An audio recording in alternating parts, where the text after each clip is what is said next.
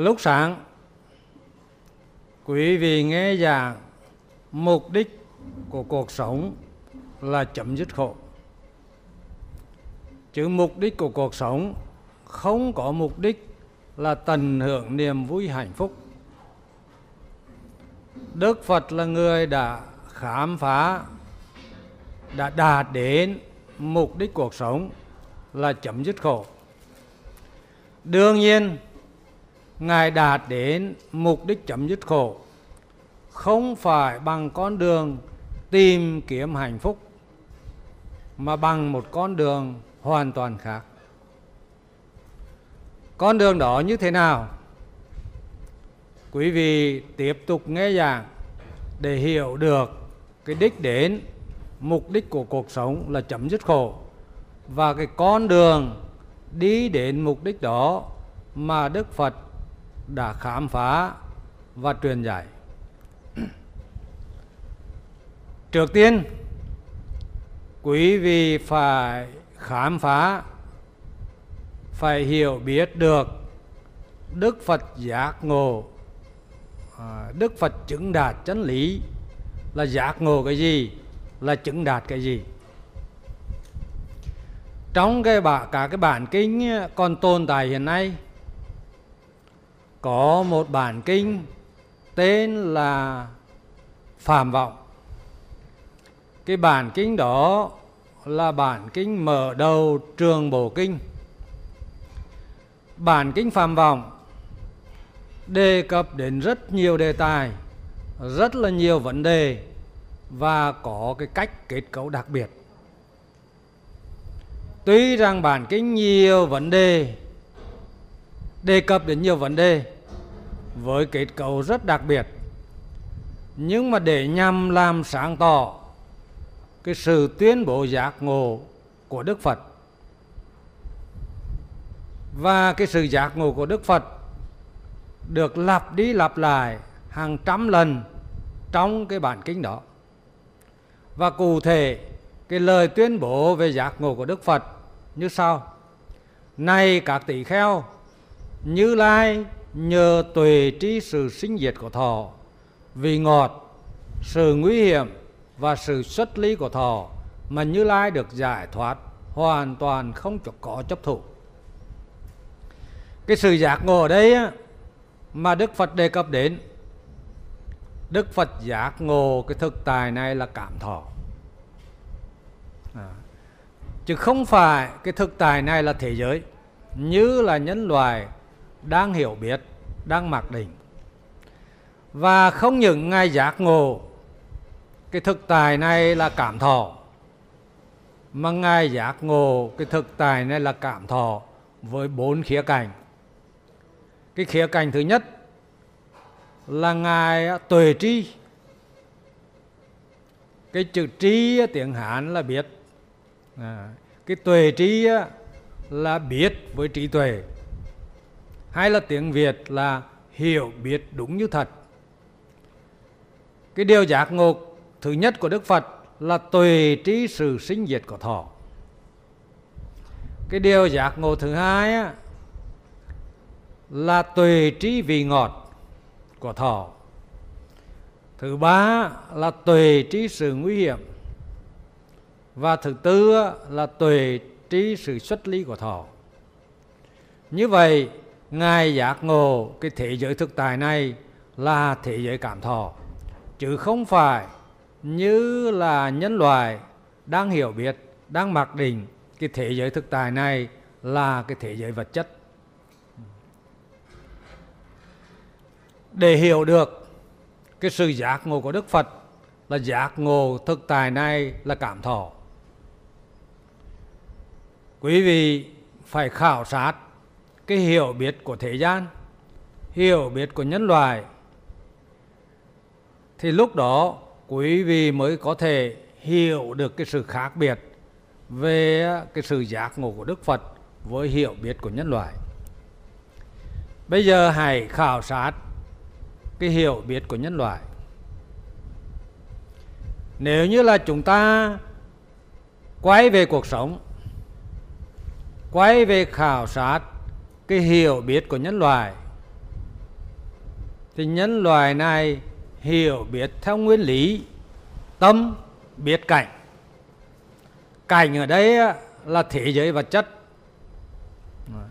Cái tâm biết là thuộc về con người và đối tượng được biết là thế giới vật chất.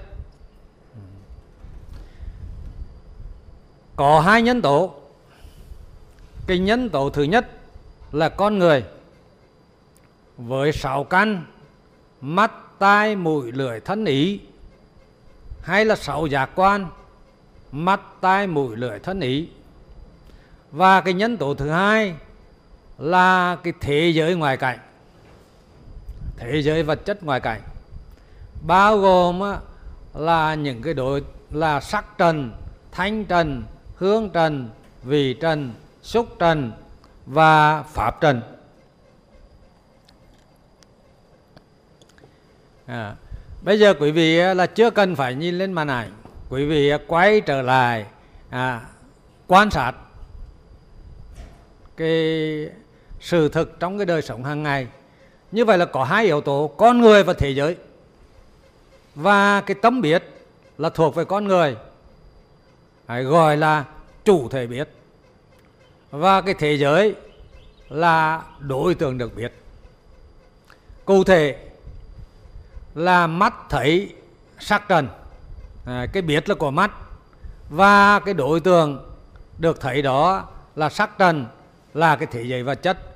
Như là nhà cửa ruộng vườn xe cổ con người rồi là cây cối vân vân. Trong cái hiểu biết của nhân loại cái thấy là của mắt là tâm biết và cái đối tượng được thấy là thế giới vật chất là cảnh vật. Rồi thì là tai nghe. Cái nghe là tâm biết nó thuộc về tai.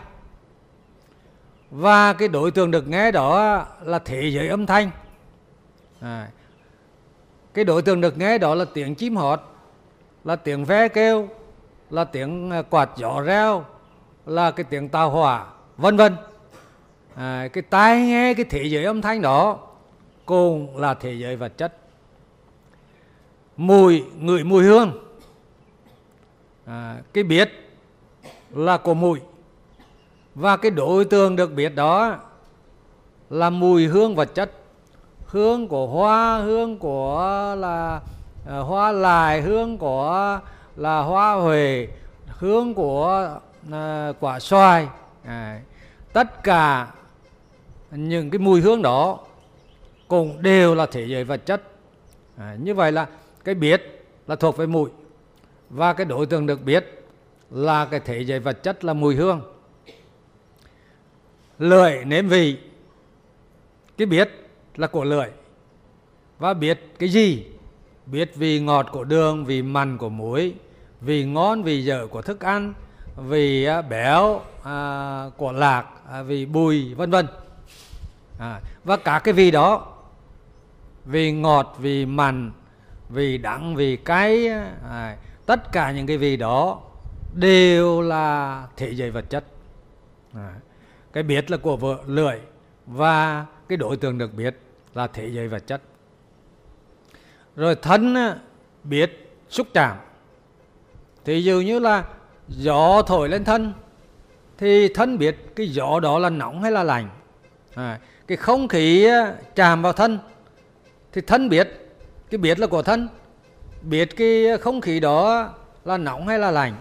À, rồi là chân chạm vào đất cái biết là của chân biết cái đất đó là cứng hay mềm thô hay mịn. À, thì như vậy là cái biết là của thân biết cái gì? Biết đất cứng hay mềm à, trơn hay là là là là láng? À, biết là à, là là gió nóng hay là lạnh? Biết là không khí nóng hay lạnh vân vân. Thế thì nóng lạnh hay là cứng mềm thô mềm đó đều là thế giới vật chất. Cho nên thân à, cái biết là của thân biết cái đối tượng xúc chạm lên thân đó là thế giới vật chất. À, và ý à, là cái giác quan thứ sáu. Cái biết là của ý là của đầu óc à, của tế bào thần kinh não bộ. Và cái đối tượng được biết là biết về tính chất của thế giới vật chất. À, thì dụ như là xanh vàng đỏ trắng mặn ngọt chua cay đó là cái tính chất của thế giới vật chất. Như vậy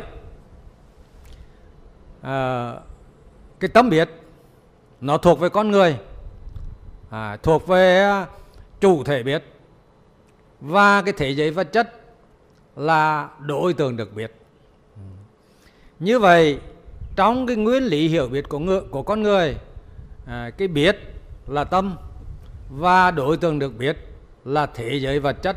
À, ta để phân biệt giữa thân và bên ngoài giữa cái cái chủ thể nhận thức. À, thì chúng ta nói đó là thế giới ngoài cảnh cho nó dễ dàng hình dung ra. Ừ. Cái biết này à, cái cái hiểu biết này theo cái nguyên lý à, có tâm biết và có cảnh là thế giới vật chất được biết. Cho nên cái biết này á, được gọi là nhì nguyên tâm cảnh. Nhì là hai nguyên là hai cái nguyên tố. Nhì nguyên là có hai nguyên tố tâm và cảnh là như vậy.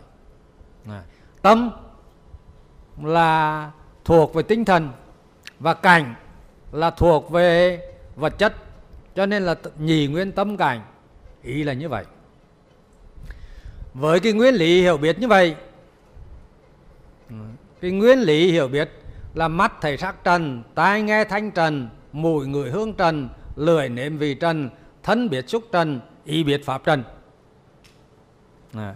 trên cái sơ đồ này quý vị thấy rằng là ở đây á, ở đây diễn ra là mắt thấy sắc trần, tai nghe thanh trần, mùi người hương trần lưỡi nếm vị trần, thân biết xúc trần và ý biết pháp trần à. như vậy là quý vị thấy rằng là có, con người gồm là sáu căn mắt tai mũi lưỡi thân ý. Và sáu trần là thế giới gồm sắc trần thanh trần hương trần vị trần xúc trần pháp trần. Như vậy là có hai yếu tố.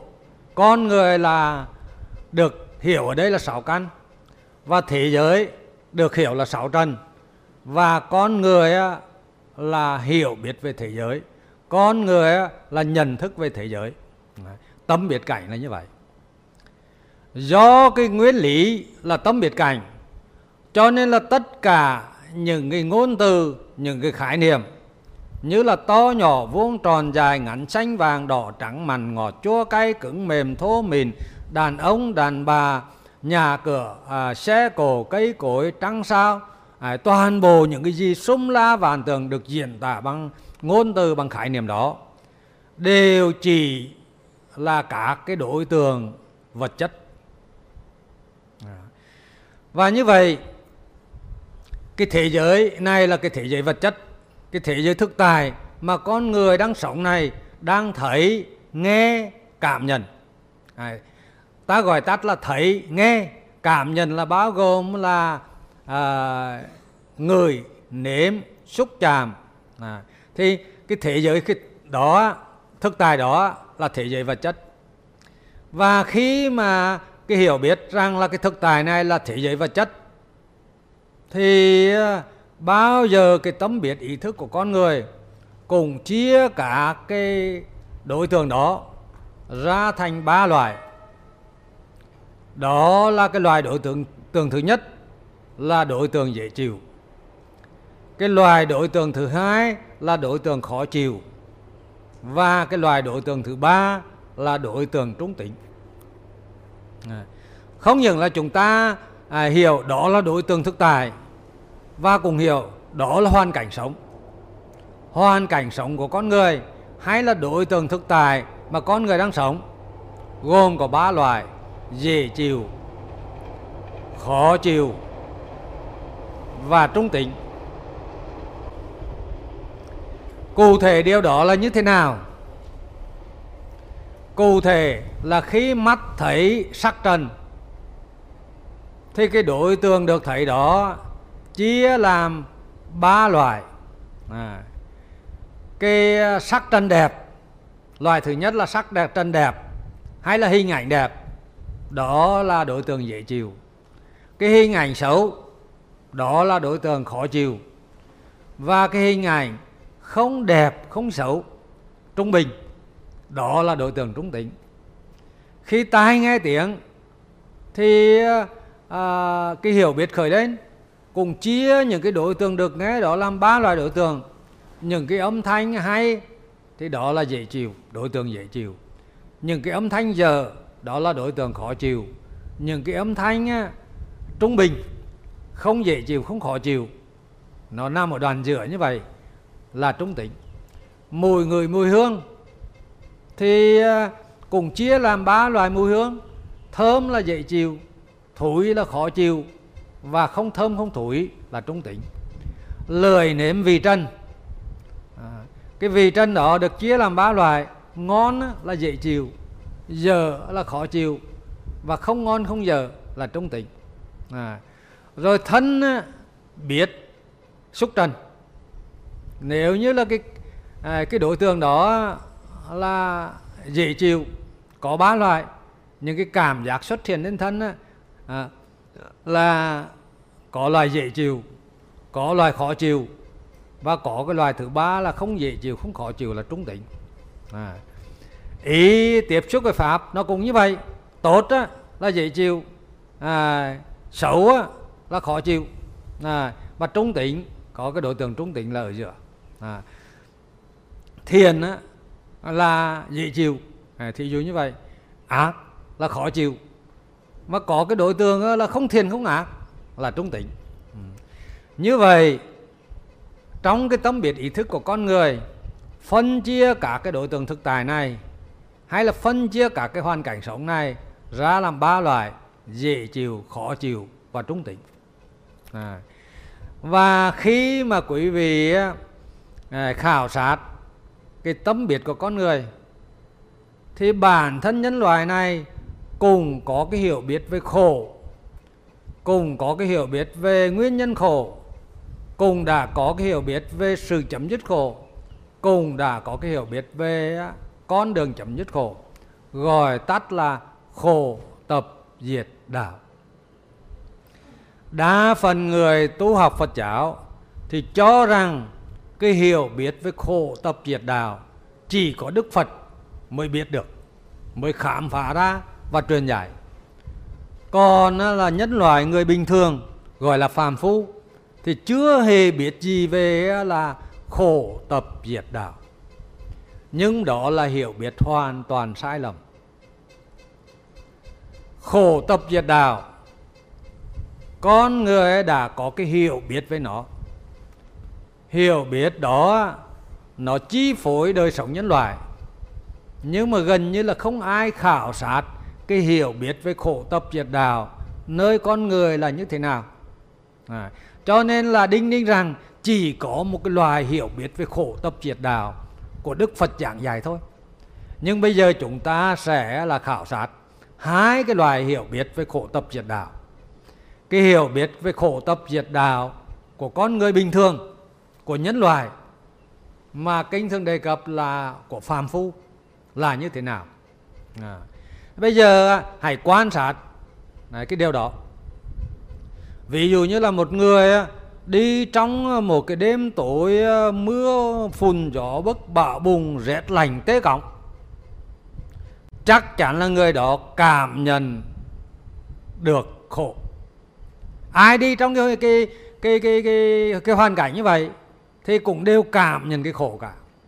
Nhưng mà khi mà cảm nhận khổ rồi thì người đó nghĩ rằng cái khổ này là do mưa phùn do gió bấc do rét mướt do mưa gió bão bùng mà làm cho ta khổ. Nguyên nhân cái khổ này là do gió rét mưa phùn gió bấc do à, nó mang đến cho ta. Như vậy À, cái người đó đã có cái hiểu biết về khổ và nguyên nhân của khổ. À, và cái khổ đó từ cái thế giới ngoài cảnh mà đến với con người. Nguyên nhân của khổ đó là do thế giới ngoài cảnh mà con người khổ. À. rồi ví dụ như là một người bị con chó nó cắn. Khi bị con chó cắn ai cũng cảm nhận được cái khổ đó cả. Không cần ai dạy cả. Không cần phật dạy hễ là một cái người mà ờ, là bình thường. Khi mà bị con chó cắn à, bị đau như vậy thì cảm nhận được khổ liền. À, nhưng mà khi mà bị cảm nhận cái khổ đó người đó nghĩ ngay đến cái khổ này là từ con chó mà đến với ta. Nguyên nhân của khổ là do con chó cắn ta. Như vậy khổ và nguyên nhân của khổ từ cái thế giới ngoài cảnh mà đến với con người. À rồi thì à, thí dụ như là một cái bà vợ bị chồng chửi. Đấy, bà ta khổ vô cùng. Khi bà bà cảm nhận được cái khổ đó và bà nghĩ rằng khổ này là do chồng chửi chửi ta từ chồng mà đến với ta. Nguyên nhân khổ là do chồng chửi ta. Như vậy à, khổ và nguyên nhân của khổ từ cái thế giới ngoài cảnh mà đến với con người. À, cho nên trong ba cái à, hoàn cảnh, dễ chịu, khó chịu và trung tính, thì loài người chắc chắn nghĩ rằng là trong cái hoàn cảnh khó chịu, như là đói kém, như là bệnh tật, như là thiếu ăn, như là lạc hầu như là thiên tai lũ lụt, như là bị áp bức bất công, vân vân, những cái hoàn cảnh khó chịu đó là nơi hoàn cảnh khổ chịu đó là có khổ à, khổ nó sẵn có luôn luôn có trong cái hoàn cảnh khó chịu đó ai mà rơi vào hoàn cảnh khó chịu đó thì người đó là có khổ liền tức là khổ từ cái thế giới ngoài cảnh mà đến với con người nguyên nhân của khổ là do đó người đó rơi vào cái hoàn cảnh khó chịu đó à.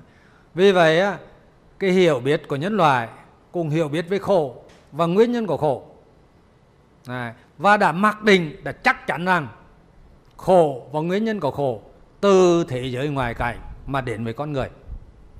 Vì vậy, khi mà bất kỳ một cái con người nào, già, trẻ, gái, trai, giàu, nghèo, ngu hoặc là trí, dân tộc hay tôn giáo nào, hễ mà có khổ, cảm nhận được cái khổ, thì họ la trời trách đất, oán thán người nọ người kia, đổ lỗi cho cái này, cái kia tức giận cái này cái kia. Vì sao vậy? Vì họ cho rằng những cái đối tượng đó làm mình khổ. Nguyên nhân của khổ là do những cái đối tượng đó gây ra cho mình. Thế thì quý vị thấy rằng là loài người đã có cái hiểu biết về khổ, đã mặc định về khổ là từ thế giới ngoài cảnh nguyên nhân của khổ là từ thế giới ngoài cảnh mà đến với con người còn loài người này hiểu chấm dứt khổ là gì? À, ai ai cũng mặc định rằng khi nào mà có đầy đủ hạnh phúc thì lúc đó khổ sẽ chấm dứt. À, và hình dung như là khổ như là bóng tối à, hạnh phúc như là ánh sáng. Khi nào mà mặt trời lên thì là bóng tối chấm dứt. Khi nào mà có đầy đủ hạnh phúc lúc đó khổ sẽ chấm dứt. À, nhân loại đã mặc định như vậy và hạnh phúc thì ở đâu? Hạnh phúc thì sẵn có luôn luôn có thường xuyên có. Nơi sắc đẹp tiếng hay hương thơm vị ngon xúc chạm êm ái à, thuộc về thế giới ngoài cảnh. À, hạnh phúc nó sẵn có trong sắc đẹp trong tiếng hay trong sự thành đạt trong khỏe mạnh vân vân.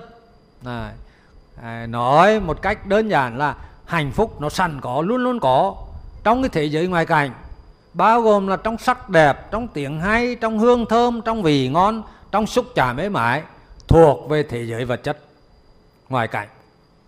À, và nếu như là ai mà là chủ nhân chủ sở hữu của cái đối tượng dễ chịu đó của hoàn cảnh dễ chịu đó thì người đó sẽ có hạnh phúc.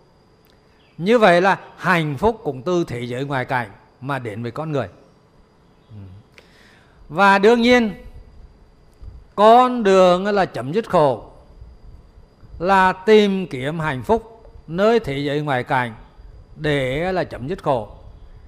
Và cụ thể là con đường chấm dứt khổ là thay đổi thế giới ngoài cảnh từ những cái hoàn cảnh khó khăn tồi tệ sang cái hoàn cảnh giàu sang à, à tiền nghi à, hạnh phúc. Ừ. Như vậy cái hiểu biết về khổ nguyên nhân khổ sự chấm dứt khổ và con đường chấm dứt khổ là thuộc về thế giới ngoại cảnh. À, cái nguyên lý ở đây là tâm biệt cảnh. Thì những gì được thấy được nghe được cảm nhận là thuộc về thế giới ngoại cảnh.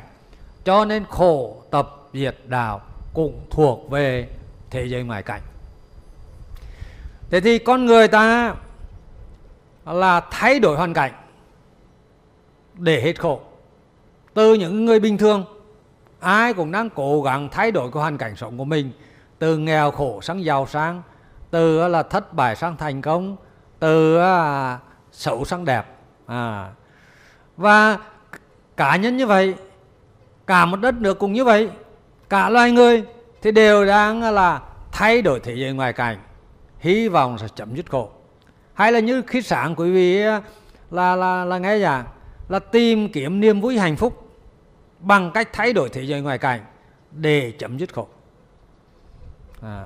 và không những là con người mà cả tôn giáo thì họ cũng là chủ trương là thay đổi thế giới ngoài cảnh để chấm dứt khổ thì dù như là những người thiên chúa giáo chẳng hạn à, họ được dạy rằng là trong cái thế giới này là khổ con người là khổ do bị chúa trừng phạt do là tội của tổ tông bà Adam và bà Eva. Cho nên là bây giờ phải tin Chúa phải làm theo Chúa phải nghe lời Chúa để khi chết Chúa được cho lên thiên đường. Nơi đấy là nơi cực lạc không có bất kỳ một khổ nào. Nơi đó mình hoạt thoát khổ. Đấy, cụ thể là thay đổi cái thế giới này bằng một cái thế giới khác là thiên đường cực lạc. Ừ.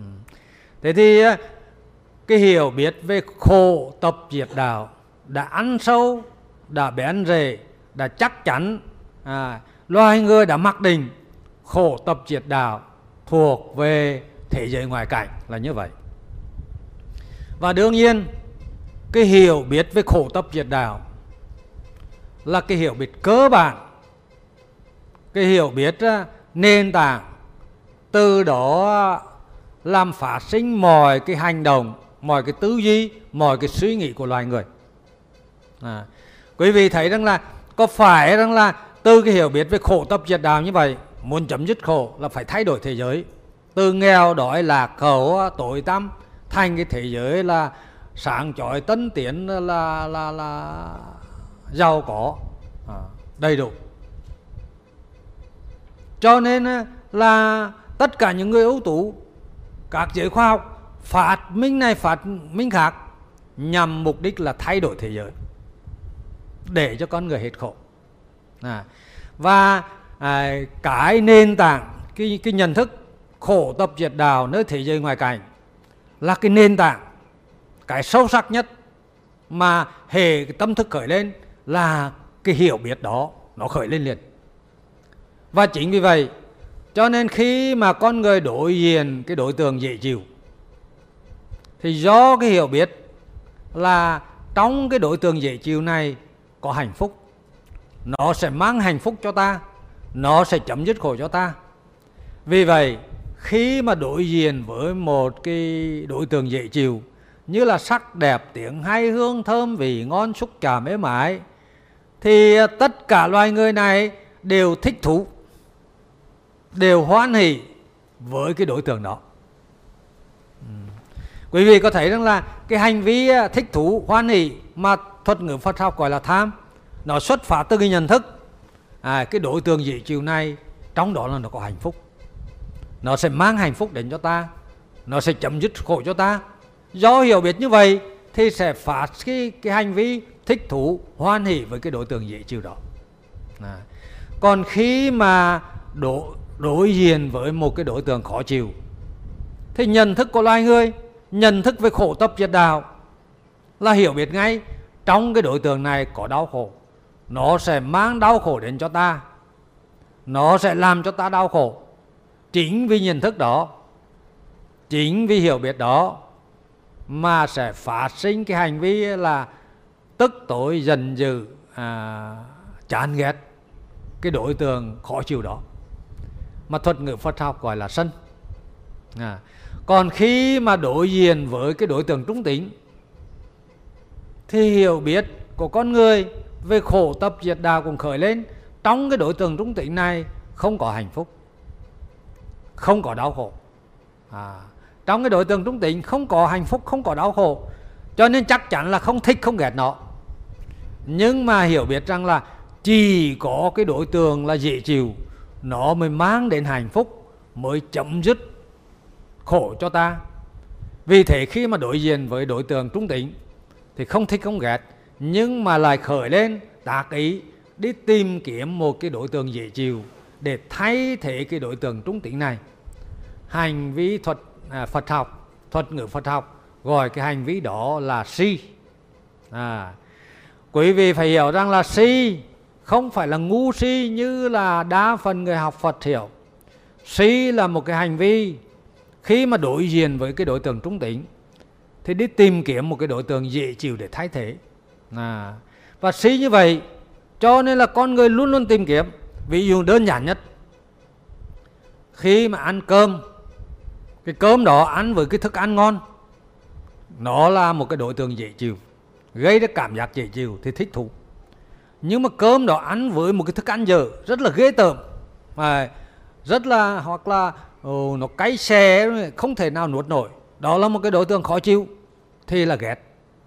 Nhưng mà nếu như khi ăn cái cơm đó không có thức ăn đó là một cái cảm giác trung tính không dễ chịu không khó chịu. Và khi mà một người ăn như vậy nhai cơm không như vậy đương nhiên là không thích cũng không ghét nhưng mà lập tức khởi lên đi tìm kiếm một cái thức ăn gì à, để ăn với cái cơm đó cho nó dễ ăn dễ chịu à, cho dù là thêm một chút muối cho nó mặn mặn có cái cảm giác dễ chịu hơn là ăn cơm không. À, thế thì cái hành vi mà tìm kiếm đương nhiên là khi mà như vậy là phải suy nghĩ tìm kiếm cái gì là ăn về cơm này. Và trong hoàn cảnh đó là chỉ có muối thôi. À, thì là là là tìm kiếm cái muối để ăn với cơm cho nó dễ chịu hơn cái trung tính lúc trước. À, thì cái hành vi sĩ đó là đi tìm kiếm cái đối tượng dễ chịu. Cho nên loài người cái hành vi này nó liên tục. Cho nên mới đưa đến phát minh cái này cái khác. Phát minh ra tàu hỏa phát minh ra ô tô máy bay phát minh ra cả cái phương tiện nghe nhìn. Tức là đi tìm kiếm những cái đối tượng dễ chịu để thay thế cái trung tính trong hiện tại. Si là như vậy chứ không phải là ngu si đâu. Ừ.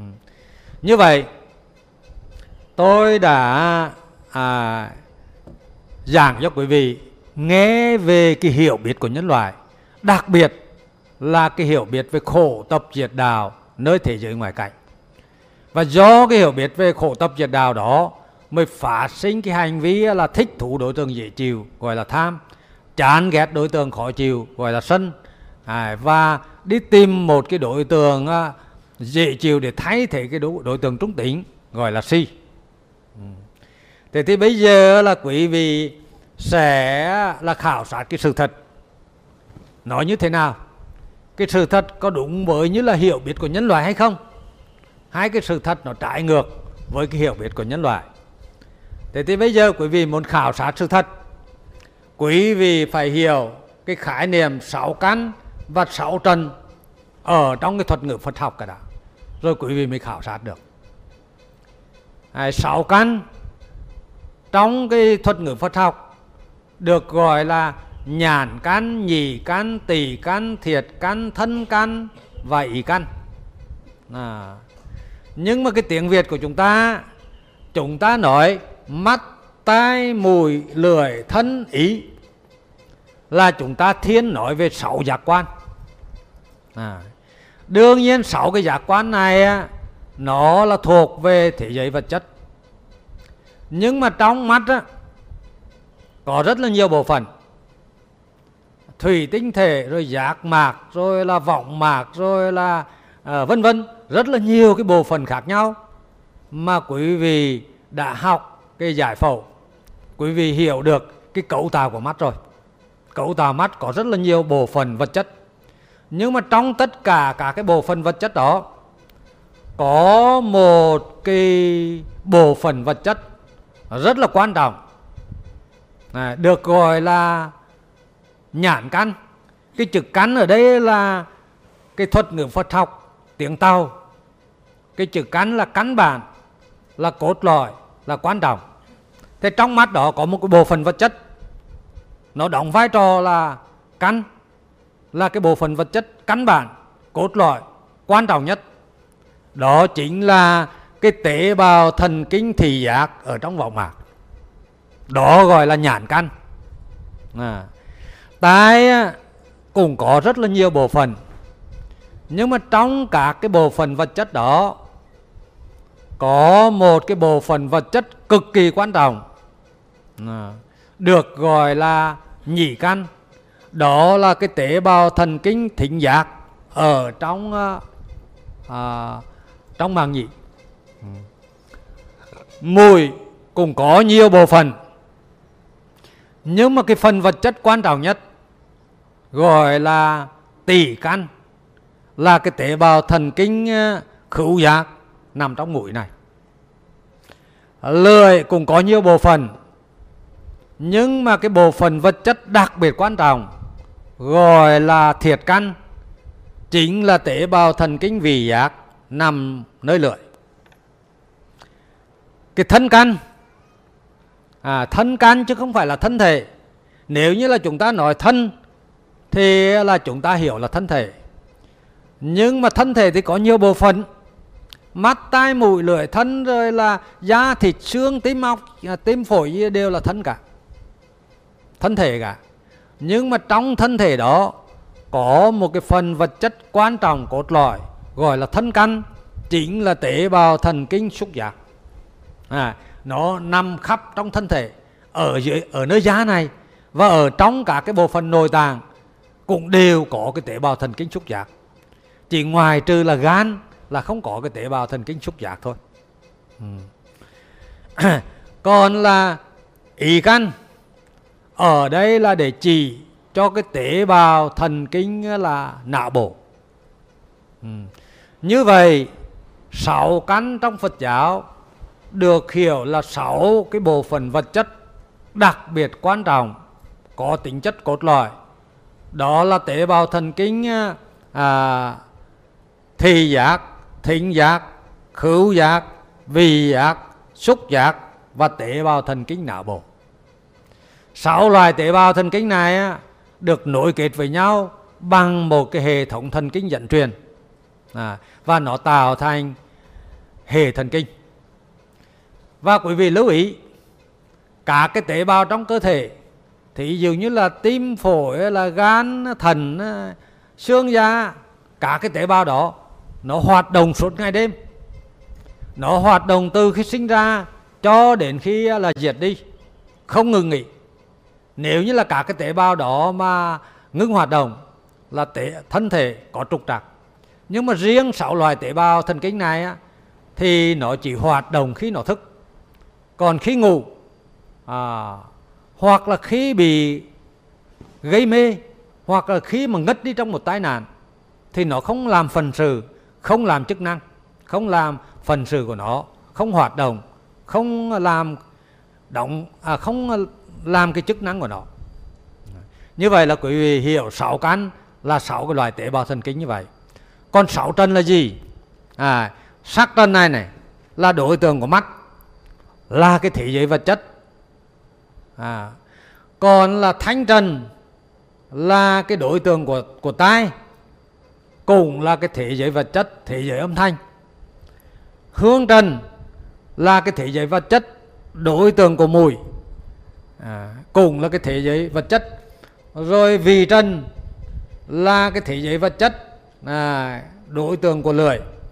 Xúc trần xúc trần thì có hai loại xúc trần những gì tiếp xúc với bên ngoài thân thì gọi là ngoài xúc trần à, thí dụ như là không khí như là gió như là tường vách à, tiếp xúc với thân ở phía bên ngoài thì đó gọi là ngoài xúc trần còn là trong cơ thể nó tiếp xúc ở bên trong. À, thì dụ như là uh, khi phổi nó phồng lên thì nó tiếp xúc với các cái à, cái bộ phận bên trong hơn à xúc chạm với đồ bộ phận bên trong thì đó gọi là nội xúc trần. Đấy. như vậy xúc trần có hai loại nội xúc trần và ngoài xúc trần. Còn là pháp trần à, là đối tượng của ý. À, nhưng mà pháp trần là một cái khái niệm hết sức là mơ hồ trong Phật giáo hiện nay. À, tuy rằng là sắc trần thanh trần hương trần vị trần xúc trần là năm cái đối tượng thuộc về thể giới vật chất, là năm cái đối tượng của mắt, tai, mùi, lưỡi, thân. Mọi người có thể hiểu dễ dàng, nhưng mà pháp trần. Thì đa phần từ trước nay nói là ý là biệt pháp trần. Là biết về cái tính chất của thế giới. Là cái nhận thức, như là triết học gọi là nhận thức lý tính. Nhận thức sâu sắc bên trong à, của thế giới, vật chất à.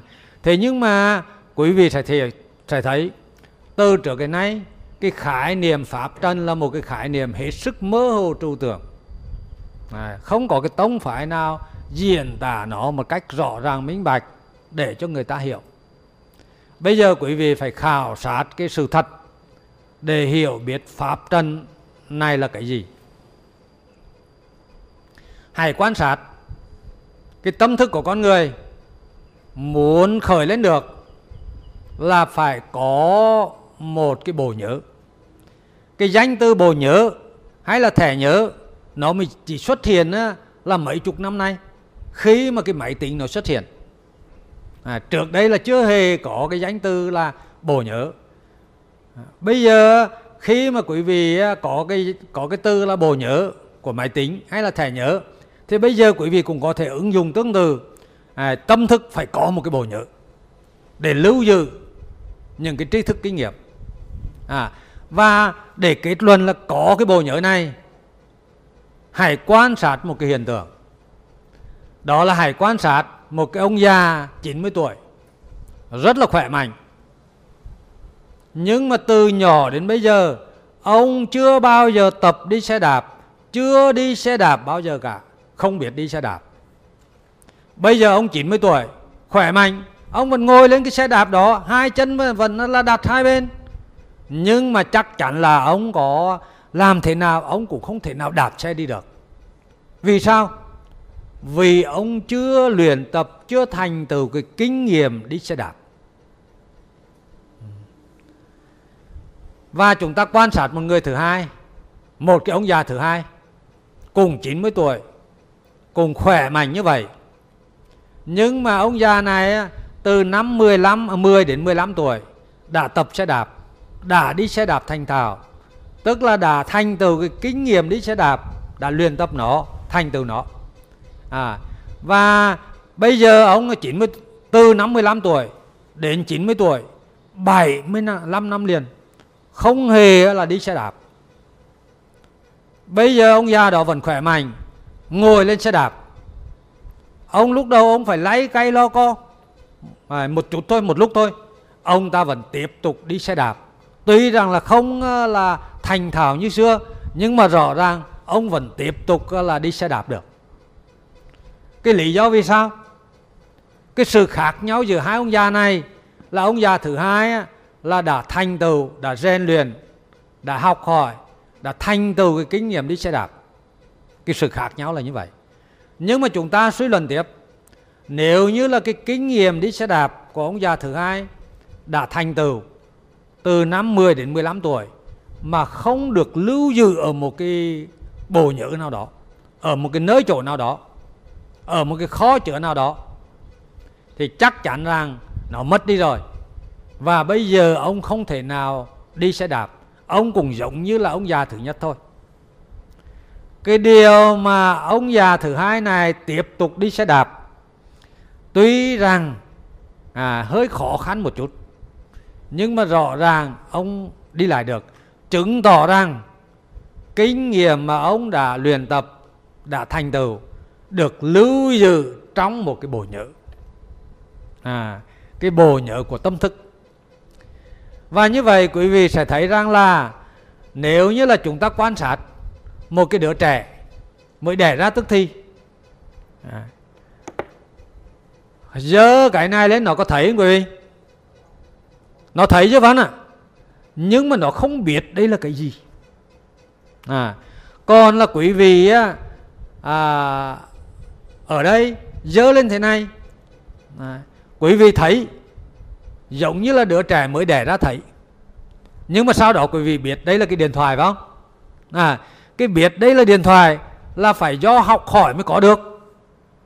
Này thế thì quý vị thấy cái đứa trẻ mới đẻ ra à, tức thì thì khó chữa của nó là trống rộng cho nên là nó chỉ thấy nghe cảm nhận đối tượng à, cái tấm biết là trực giác khởi lên thôi.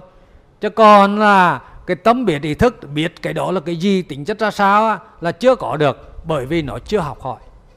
Và cái đứa trẻ đó à, nó phải học. Nó học cái gì? Kể cả là học nắm tay này cũng phải học. Có phải là đứa trẻ mới đẻ ra nó chưa thể nắm cái này phải không? À, nó phải học nắm tay này, rồi nó phải học lật này học bò này học chừng này. À, rồi là à, tất cả những cái rèn luyện đó nó thành tựu nó trở thành cái kinh nghiệm của nó được lưu giữ vào trong cái bộ nhớ này rồi bắt đầu là nó học nói. À, rồi nó học chữ. Rồi nó học bản cửu chương. Rồi là họ nó học những cái tri thức mà người lớn đã từng học. À, và tất cả những cái điều học đó được gọi là những cái tri thức kinh nghiệm được lưu vào trong cái bộ nhớ này. À, và chính những cái tri thức kinh nghiệm đó được lưu vào bộ nhớ. Cho nên con người mới cái tấm biệt ý thức khởi lên mình nhớ được những cái điều đó.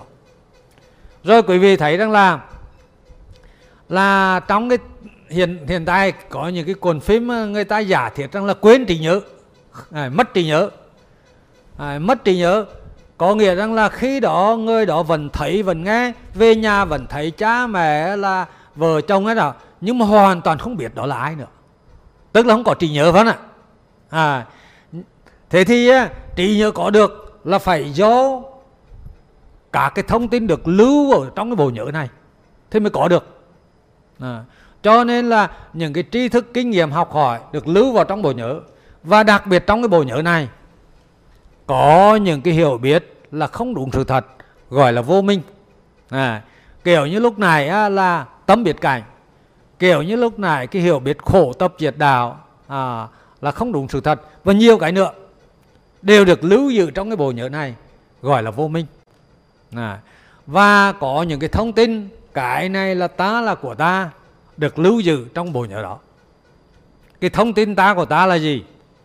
Thì dụ như là một người đi ra cửa hàng nhìn thấy cái xe rất đẹp anh ta ra trở về.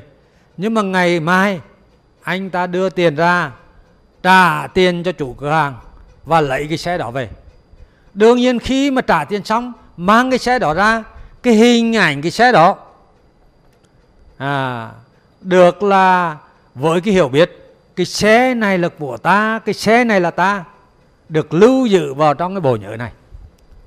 Vì à, cái cái hình ảnh cái xe đó và cái thông tin cái xe này là ta là của ta được lưu vào bộ nhớ. Cho nên ai khen xe đó thì thích thú.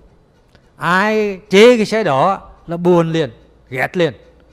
Cái xe đó mà hoạt động tốt thì hoan hỉ xe đó mà hỏng hóc á, thì là khổ liền. Nhưng mà nếu như là người đó sử dụng cái xe đó 3 năm xong là bán đi. Thì khi mà bán bán xe đó đi cái hình ảnh cái xe đó kèm với cái thông tin cái xe này là của ta là được xóa đi trong cái bộ nhớ. Và vì nó đã xóa đi cho nên lúc đó ai khen xe đó à, hay ai chế cái xe đó người đó cũng bình thản cái xe đó có hoạt động tốt hay là cái xe đó tai nạn rồi vút ra bên đường cũng chẳng là liên quan gì đến người đó à. thế thì cái thông tin cái này là của ta là ta nó chi phối con người rất là nhiều à, và không những là cái xe này là của ta là ta mà những cái thông tin ta của ta nó nhiều lắm. Mắt tai mũi lưỡi thân ý này là của ta là ta. À, thân này là của ta là ta. Tâm này là của ta là ta. Nhà của ta xe của ta con ta vợ ta. Rồi là uh, tỉnh này của là của ta đất nước là của ta quả đất này là của ta. Vân vân và vân vân. Có vô số vô biên những cái thông tin cái này là của ta là ta được lưu giữ ở trong cái bộ nhớ tâm thức như vậy trong cái bộ nhớ tâm thức của con người có rất là nhiều cái loại thông tin à, bao gồm vô minh ta của ta những cái tri thức kinh nghiệm đã học hỏi. Không những là trong đời này mà còn ở những cái đời trước lưu lại nữa. Cho nên toàn bộ cái kho này á, nó chứa cái lượng thông tin. Cái lượng thông tin đó gọi là pháp trần. À. như vậy có cái khái niệm sáu căn và sáu trần. Mắt tai mũi lưỡi thân ý là thuộc về con người là thuộc về thế giới vật chất gọi là sáu căn và sắc trần thanh trần hương trần vị trần xúc trần là cái thế giới vật chất à, ở bên ngoài là gọi là thế giới vật chất ngoài cảnh. Còn pháp trần này là cái lượng thông tin. Nhưng mà cái lượng thông tin này nó được lưu giữ trong cái thế giới vật chất. Sau này quý vị sẽ kinh nghiệm, sẽ học hỏi, sẽ biết rõ. Cái lượng thông tin này nó được lưu giữ trong cái thế giới vật chất. Cho nên nó cũng được gọi là pháp trần, nó thuộc về thế giới vật chất. Và trong cái hiểu biết của nhân loại, sáu căn biết. Sáu căn, cái tâm là thuộc về sáu căn. Và đối tượng được biết là sáu trần. Như vậy là chỉ có hai yếu tố thôi. Sáu căn là con người sáu sáu trần là thế giới à. và ví dụ như thế này bây giờ quý vị quan sát à, có lười và có khúc mía có một người á ăn khúc mía này thì lập tức là họ phát biểu tôi biết khúc mía này ngọt à. và trong cái hiểu biết của nhân loại cái biết là thuộc về cô lưỡi và cái đối tượng được biết là khúc mía ngọt. Đấy. thế thì quý vị có thấy rằng là chỉ có hai cái cắn và trần à, cắn là con người trần là thế giới. À, ở đây là tâm biệt cảnh. Và khi mà một người à, khởi lên là tôi biết khúc mía ngọt thì đồng nghĩa họ mặc định rằng ngọt là vật chất của khúc mía. Ngọt nó sẵn có luôn luôn có nơi khúc mía. Ngọt là của khúc mía. Đó là cái hiểu biết của nhân loại mà tôi đã mô tả. Còn bây giờ quý vị quan sát cái sự thực. À đây lưỡi là một cái nhân tố, khúc mía là nhân tố thứ hai. Ví dụ như là đây là khúc mía, là cái nhân tố thứ hai. Còn lưỡi quý vị ở dưới đó là nhân tố thứ nhất. Đã ai kinh nghiệm được khúc mía này ngọt chưa? À, đó là con người áp đặt suy nghĩ cái tư tưởng là khúc mía ngọt thôi. Còn ngọt đã đã xuất hiện chưa? À, quý vị phải quan sát hai cái nhân tố này lưỡi và khúc mía mà chưa tiếp xúc với nhau đang ở cách xa nhau thì à, cái đối tượng mà quý vị nói là ngọt đó chưa có ở đâu cả. Có thấy nó ở đâu? Loài người thì cho nó là nằm trong khúc mía này phải không ạ? À, nhưng mà bây giờ quý vị quan sát sự thật. Lười và khúc mía tiếp xúc với nhau thì lập tức phát sinh cái cảm giác ngọt. À, đó có phải là hiện tượng mà quý vị à, đã kinh nghiệm trong cuộc sống? Lười khi mà lười tiếp xúc với khúc mía lập tức phát sinh cái cảm giác ngọt. À, và như vậy con người dùng cái từ ngọt để ám chỉ cái ngữ cảnh cái sự kiện lười tiếp xúc với khúc mía nó lúc đó nó phát sinh cảm giác ngọt.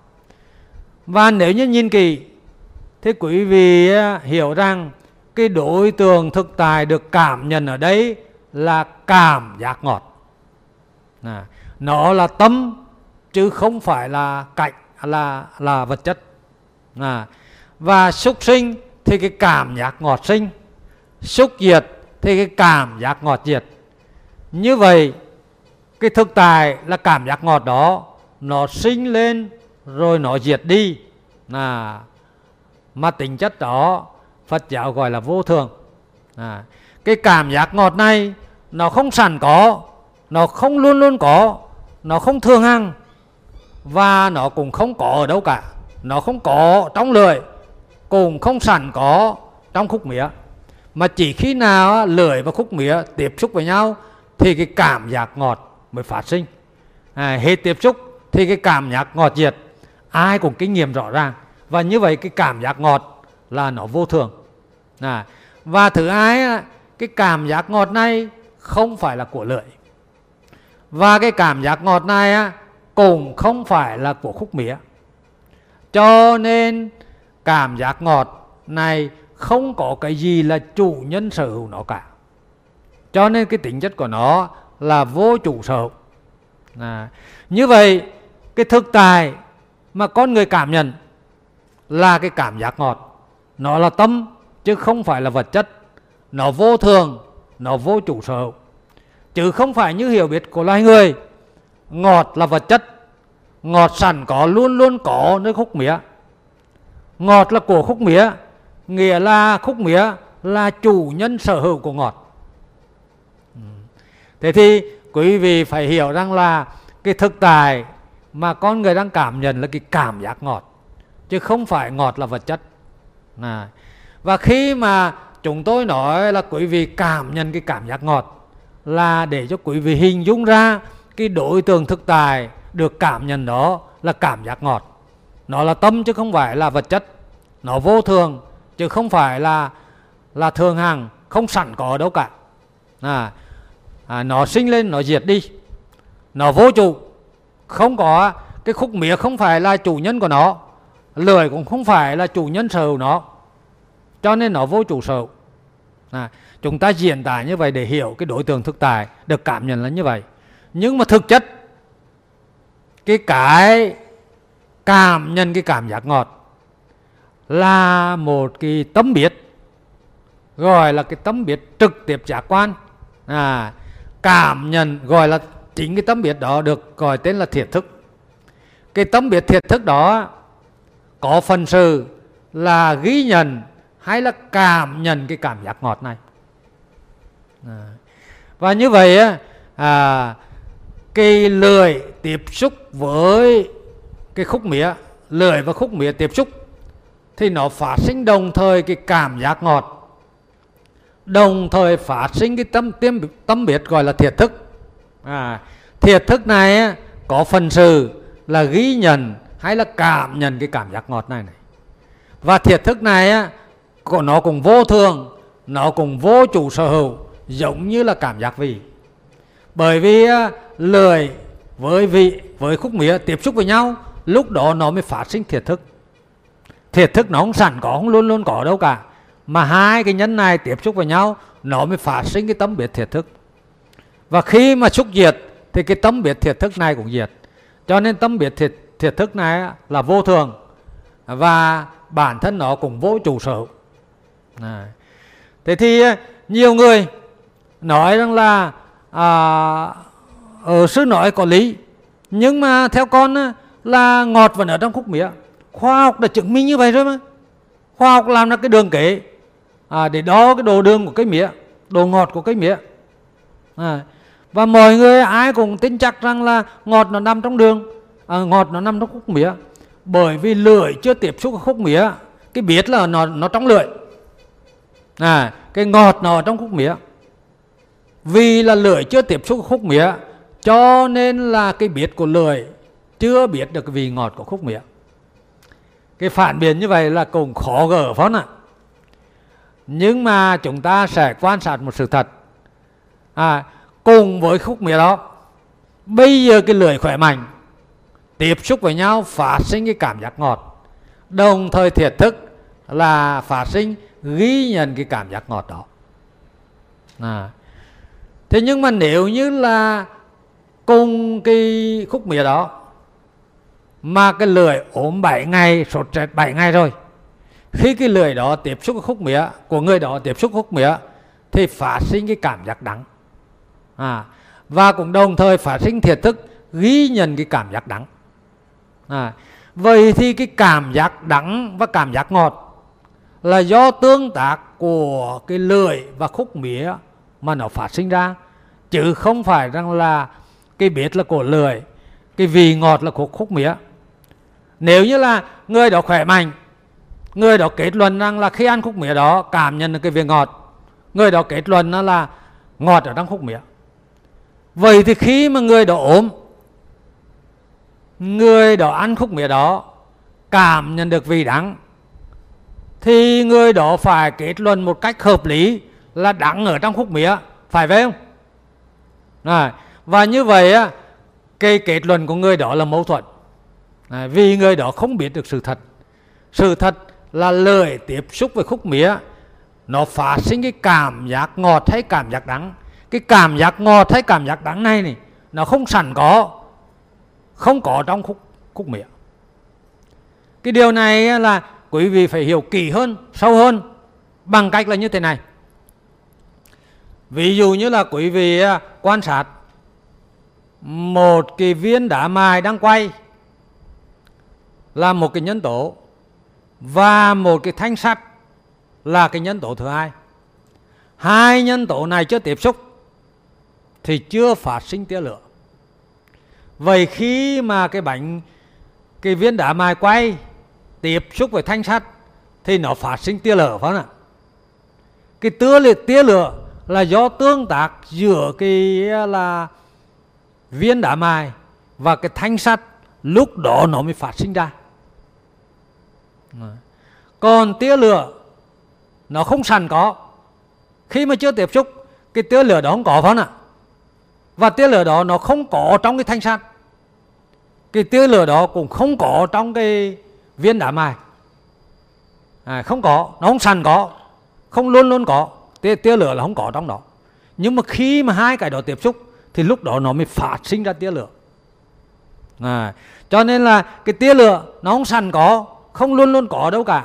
Chỉ khi tương tác giữa thanh sắt và viên đá mài lúc đó tia lửa mới phát sinh.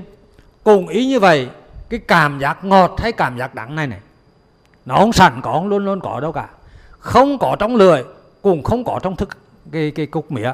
Mà chỉ khi lưỡi và khúc mía tiếp xúc với nhau à, thì lúc đó nó mới phát sinh cảm giác ngọt hay là cảm giác đắng.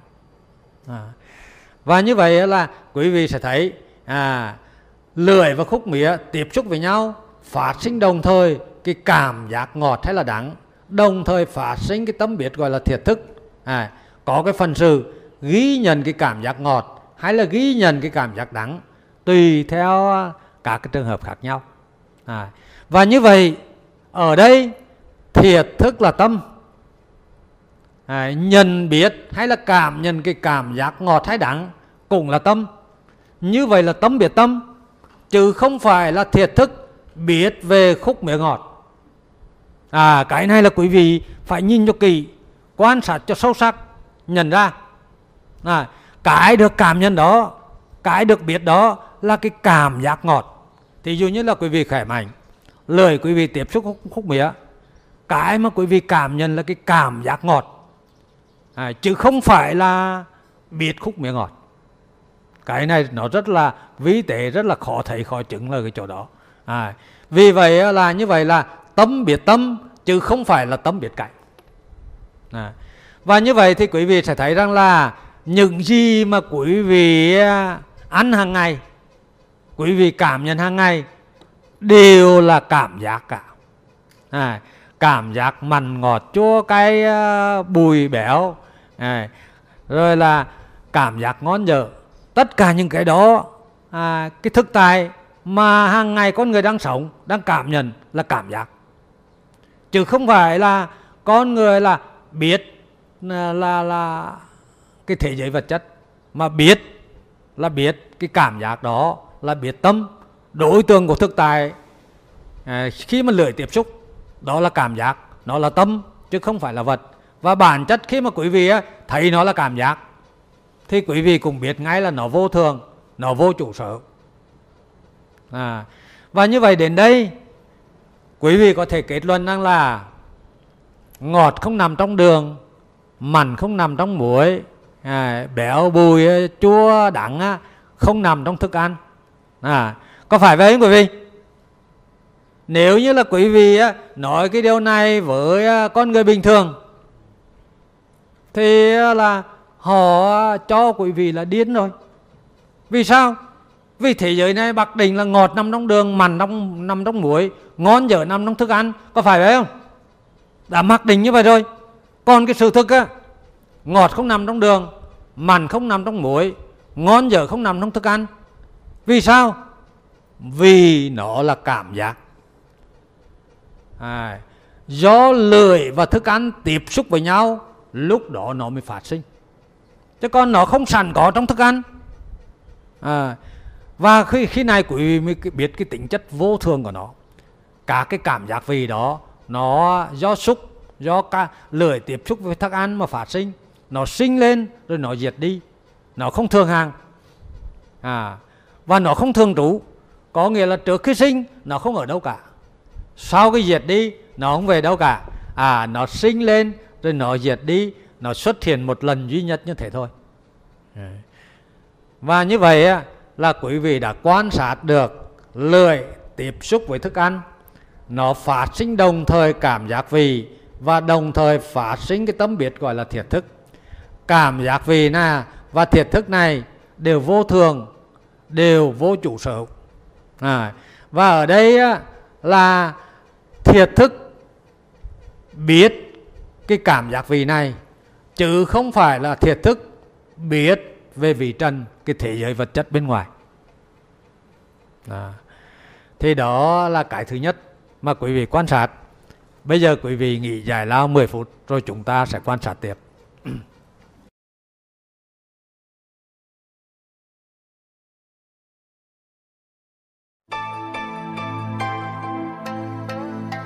Đường này đến thế gian, đường kia đến Niết Bàn, tỷ khéo đệ tử Phật, phải ý thức rõ ràng. À, bây giờ quý vị tiếp tục nghe giảng. Chúng ta đã quan sát cái trường hợp lười là một cái nhân tố vì trần tức là thức ăn là nhân tố thứ hai hai cái này mà chưa tiếp xúc với nhau thì chưa có cái gì cả hệ lười và thức ăn tiếp xúc với nhau thì lập tức phát sinh cảm giác vị và đồng thời phát sinh tâm biết thiệt thức. Có phần sự là ghi nhận cái cảm giác vị này hay là cảm nhận cái cảm giác vị này. Chứ không phải thiệt thức biết vị trần à, là cái thế giới vật chất bên ngoài. Như vậy à, lưỡi tiếp xúc với vị trần đồng thời phát sinh cảm giác vị và thiệt thức thiệt thức là tâm biết cảm giác vị cũng là tâm. Chứ không phải là thiệt thức là tâm biết vì trần cái thế giới vật chất bên ngoài này là cảnh. À, bản chất của thực tại là tâm biết tâm chứ không phải là tâm biết cảnh. Rồi khi mà chúng ta quan sát cái trường hợp thứ hai là thân với xúc trần. Ví như à, khi mà nhìn thấy cái bàn này nhân loại hiểu rằng là tôi biết cái bàn này cứng hay là mềm, thô hay là mịn, nặng hay là nhẹ này. như vậy rằng là cái biết là của thân và cái đối tượng được biết là cái bàn, vật chất và trong cái hiểu biết đó, cứng, mềm, nặng, nhẹ, thô, mịn là cái tính chất, vật chất của cái bàn này nó luôn luôn có sẵn có nơi cái bàn này. Cứng mềm nặng nhẹ thô mịn luôn luôn có sẵn có nơi cái bàn này. Và cứng mềm nặng nhẹ thô mịn là của cái bàn này. Nghĩa là quan hệ giữa cứng mềm nặng nhẹ thô mịn với cái cái bàn là quan hệ chủ nhân sở hữu. Cái bàn này, là chủ nhân sở hữu của cứng mềm nặng nhẹ thô mịn đó là hiểu biết của nhân loại và đối với hiểu biết đó là chỉ có à, thân với xúc trần thôi. À, thân với xúc trần là hai yếu tố. Con người là chủ thể nhận thức cái bàn là cái thể giới vật chất là đối tượng được nhận thức. Còn bây giờ quý vị quan sát cái sự thực này. Có cái bàn đây là cái nhân tố thứ nhất và cái bàn tay quý vị đó là nhân tố thứ hai. Lúc này, hai nhân nhân tố thứ nhất, cái bàn là xúc trần. Cái nhân tố thứ hai, bàn tay quý vị là thân căn. Nhưng mà hiện giờ chưa có tiếp xúc với nhau.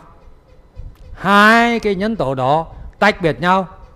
Thế thì ai đã cảm nhận được cái bàn này cứng mềm nặng nhẹ thô mình không? Chưa có. Cứng mềm nặng nhẹ thô mình chưa xuất hiện. Khi mà cái bàn tay của quý vị tiếp xúc với cái bàn này theo kiểu này, này thì lập tức là xuất hiện cái cảm giác cứng hay là mềm. À, nếu như là bàn tay tiếp xúc với cái bàn theo kiểu này này lúc đó mới xuất hiện cái cảm giác thôi là mềm mà nếu như là bàn tay tiếp xúc với cái bàn theo kiểu này lúc đó mới xuất hiện cái cảm giác là nặng hay nhẹ à. thế thì như vậy quý vị thật thấy cái mà quý vị cảm nhận đây là cái cảm giác cứng hay mềm thô hay mịn nặng hay nhẹ à, cái mà con người cảm nhận cái thực tại mà con người đang đang cảm nhận đang sống với là cái cảm giác cứng hay mềm cảm giác thô hay mịn cảm giác nặng hay nhẹ. Chứ không phải là con người sống với cái tính chất là cứng mềm nặng nhẹ thô mịn cái tính chất vật chất của cái bàn này. À, thế thì quý vị sẽ thấy rằng là à, khi mà tay tiếp xúc với cái bàn tay và cái bàn tiếp xúc với nhau lúc đó nó mới phát sinh cái cảm giác cứng hay là mềm cảm giác là thô hay là mịn cảm giác nặng hay là nhẹ như vậy cái thực tại mà con người đang sống đang cảm nhận là cái cảm giác. Chứ không phải là là vật chất phán à. Cứng mềm nặng nhẹ thô mịn là cái từ đó chỉ cái cảm giác. Do bàn tay và cái bàn tiếp xúc với nhau lúc đó nó mới phát sinh ra. À, và quan sát này à, xúc sinh thì cái cảm giác cứng mềm sinh xúc diệt thì cái cảm giác cứng hoặc mềm đó là diệt. À, nếu như là xúc sinh thì cái cảm giác là thôi mình sinh. Xúc diệt thì cảm giác thôi mình diệt. Này xúc sinh thì cảm giác nặng nhẹ sinh. Xúc diệt thì cảm giác nặng nhẹ diệt. Này. như vậy quý vị biết ngay rằng là cái cảm giác xúc chạm này nó sinh lên rồi nó diệt đi. À, như vậy là nó vô thường. Thấy ngay nó sinh diệt. Chứ không phải là là là là uh, người ta nghĩ như thế này, này. cái bàn này lúc này là đang có đây. À, nửa năm nữa người ta thấy cái này xấu quá. Có một người cũng một cái bàn đẹp hơn. Thế cái này lúc đó là ừ, chẳng ai lấy cả chẳng ai dùng cả. Thôi thì trẻ ra là làm củi đun. Và như vậy họ nói là cái bàn vô thường. À nhưng mà rõ ràng là bây giờ thấy cái bàn đây à, theo cách nói của của nhân loại mà ờ, uh, 4 tháng sau cái bàn này ờ, là không còn nữa. Họ cho đó là cái bàn vô thường. Nhưng mà vô thường đó là tưởng tượng ra vô thường đó nè tưởng tượng ra 4 tháng nữa nó sẽ diệt đi. À, thì như vậy đó gọi là tưởng tượng ra vô thường. Còn bây giờ quý vị cảm nhận này tay tiếp xúc cái bàn phát sinh cái cảm giác cứng. À, hết. À, tiếp xúc. Thì cảm à, giác à, à, cứng này diệt chưa? À, thấy nó sinh diệt ngay ngay lúc này phải không ạ chứ không phải là tưởng tượng nó ra. À, vậy thì à, cái cảm giác cứng hay mềm nặng hay nhẹ thôi mình. Do xúc sinh mà nó sinh xúc diệt thì nó cũng diệt. Cho nên là cả cái cảm giác đó nó vô thường. À, và cái gì ghi nhận cái cảm giác cứng hay mềm nặng hay nhẹ thôi mình? Thì đó chính là cái tâm biết thân thức. À, cái tâm biết thân thức này á, thì cũng là tay tiếp xúc với cái bàn. Lúc đó nó phát sinh đồng thời cái cảm giác xúc chạm và đồng thời phát sinh ra cái tâm biết thân thức. À, cái tâm biết thân thức có phần sự là cảm nhận hay ghi nhận cái cảm giác xúc chạm này. À, cả cảm giác xúc chạm và thân thức này đều vô thường đều vô chủ sở. Bởi vì cùng do cái duyên xúc này mà nó phát sinh lên. À, và ở đây à, quý vị phải hiểu rằng thân thức là tâm. À, và cái đối tượng được biết là cảm giác xúc chạm cũng là tâm. Như vậy là tâm biết tâm, chứ không phải là thân thức. Biết cái bàn cứng hay mềm, nặng hay nhẹ, thô hay mịn, như là cái hiểu biết của nhân loại. À. vậy thì thực tại mà con người đang sống hàng ngày, do các xúc tràn, xúc trần tiếp xúc với thân, lúc đó nó mới phát sinh ra. Nó là tâm chứ không phải là cảnh à. loài người thì cho rằng cái cục nước đá đây khi nhìn thấy cục nước đá, thì ai cũng ờ, là khởi lên cái hiểu biết cái cục nước đá này là lành. Như vậy cái hiểu biết đó, lành là vật chất. Lành nó sẵn có, luôn luôn có nơi cục nước đá này. Lành là của cục nước đá này. Khi mà quý vị quan sát, cái bàn tay của quý vị là một nhân. Cục nước đá là nhân thứ hai. Mà chưa tiếp xúc với nhau, thì chưa ai cảm nhận được cái cục nước đá này là lành hay là nóng à. nhưng mà chỉ khi nào bàn tay xúc chạm với cục nước đá này, lúc đó nó mới phát sinh cái cảm giác lành ừ. và con người dùng cái từ cảm giác lành là để chỉ cho cái hiện tượng tay là một nhân tố, cục nước đá là nhân tố thứ hai, tiếp xúc với nhau, lúc đó nó mới phát sinh cái cảm giác lành và cảm giác lành đó là tâm chứ không phải là vật cảm giác lành đó do duyên xúc mà sanh. Nên xúc sanh cảm giác lành sanh. Xúc diệt thì cảm giác lành diệt. Cho nên cảm giác lành nó vô thường. Cảm giác lành không phải là của tay cũng không phải là của cục nước đá.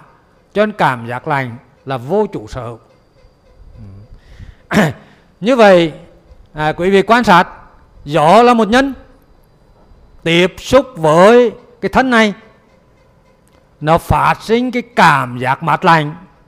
à, nếu như là là quý vị là thấy ngay à, gió là một cái nhân tố là vật chất là không khí là luồng gió tiếp xúc với thân thì lập tức phát sinh cái cảm giác mát. Và đồng thời phát sinh cái tâm biệt thân thức.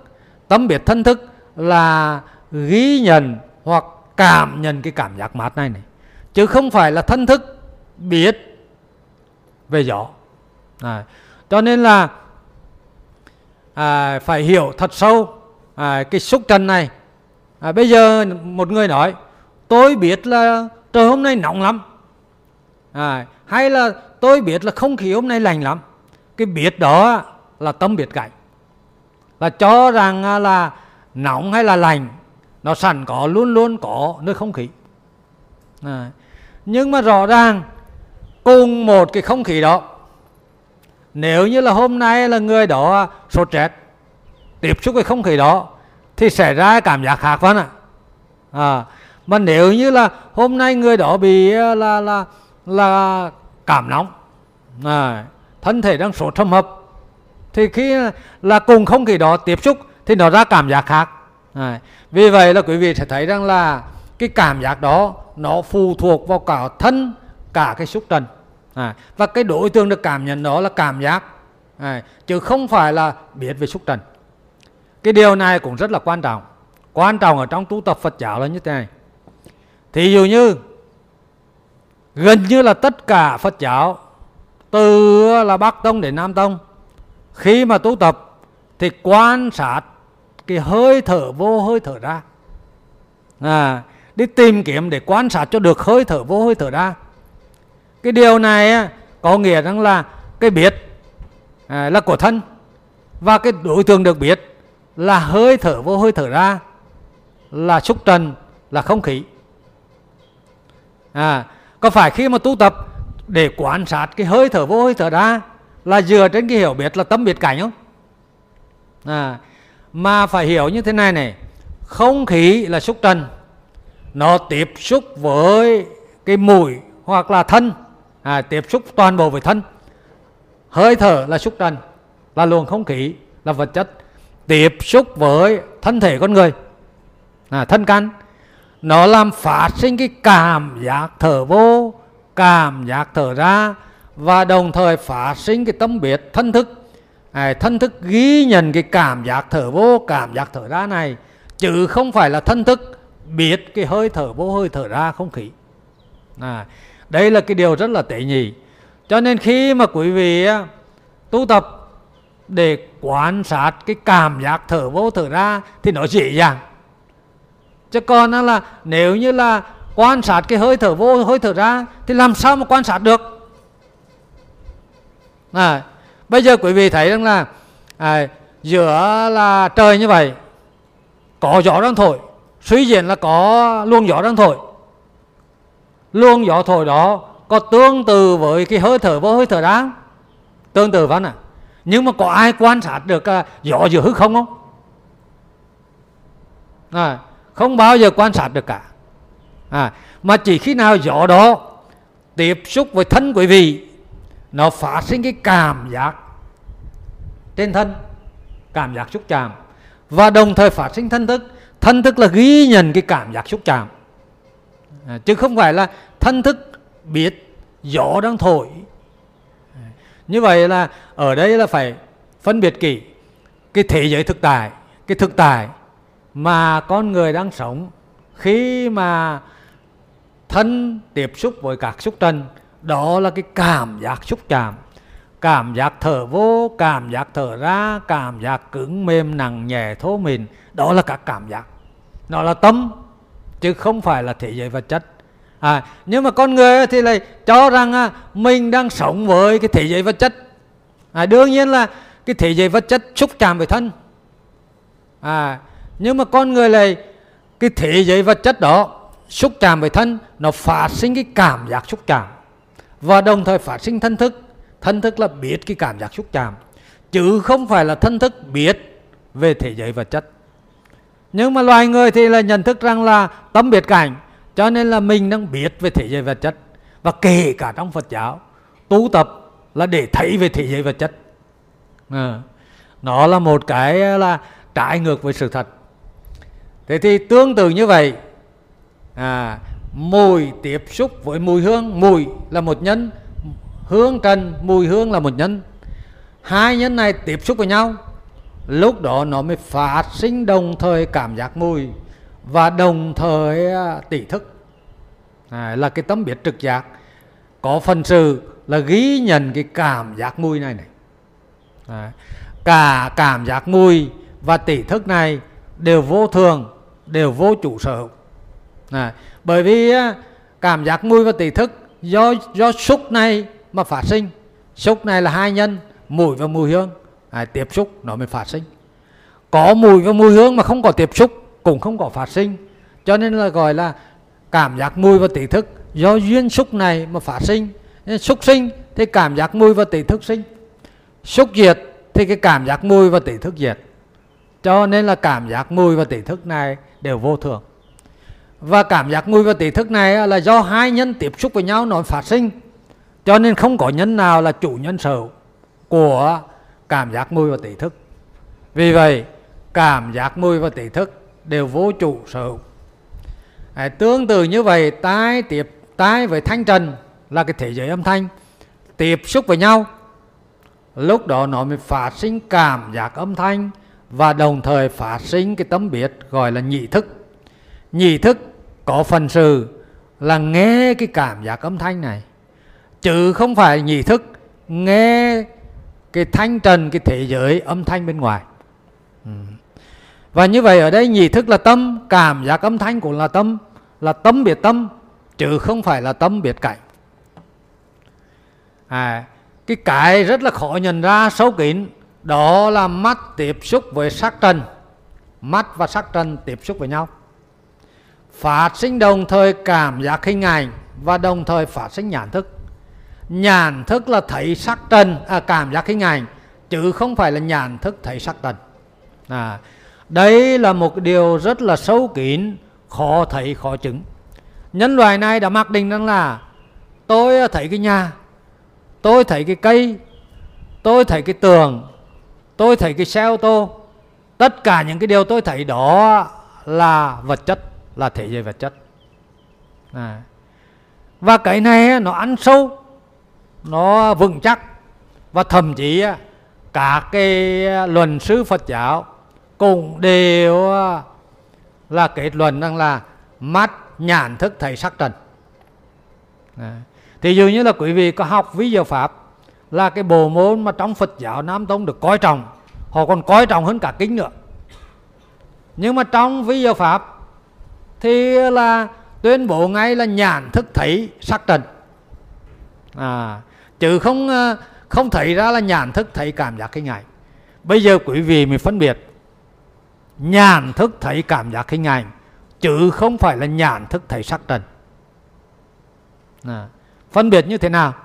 Bây giờ là quý vị nhìn thì dù như là mắt uh, tiếp xúc với quạt này à, nhìn thấy quạt thì bao giờ đã mặc định rằng là tôi thấy cái quạt đang quay cái quạt vật chất phải không ạ à, bây giờ có một cái ô tô bốn chỗ nhân loại này đinh ninh rằng là mắt người, mắt thấy cái ô tô sắt thép, cái ô tô vật chất, cái ô tô bốn chỗ ai cũng mặc định như vậy.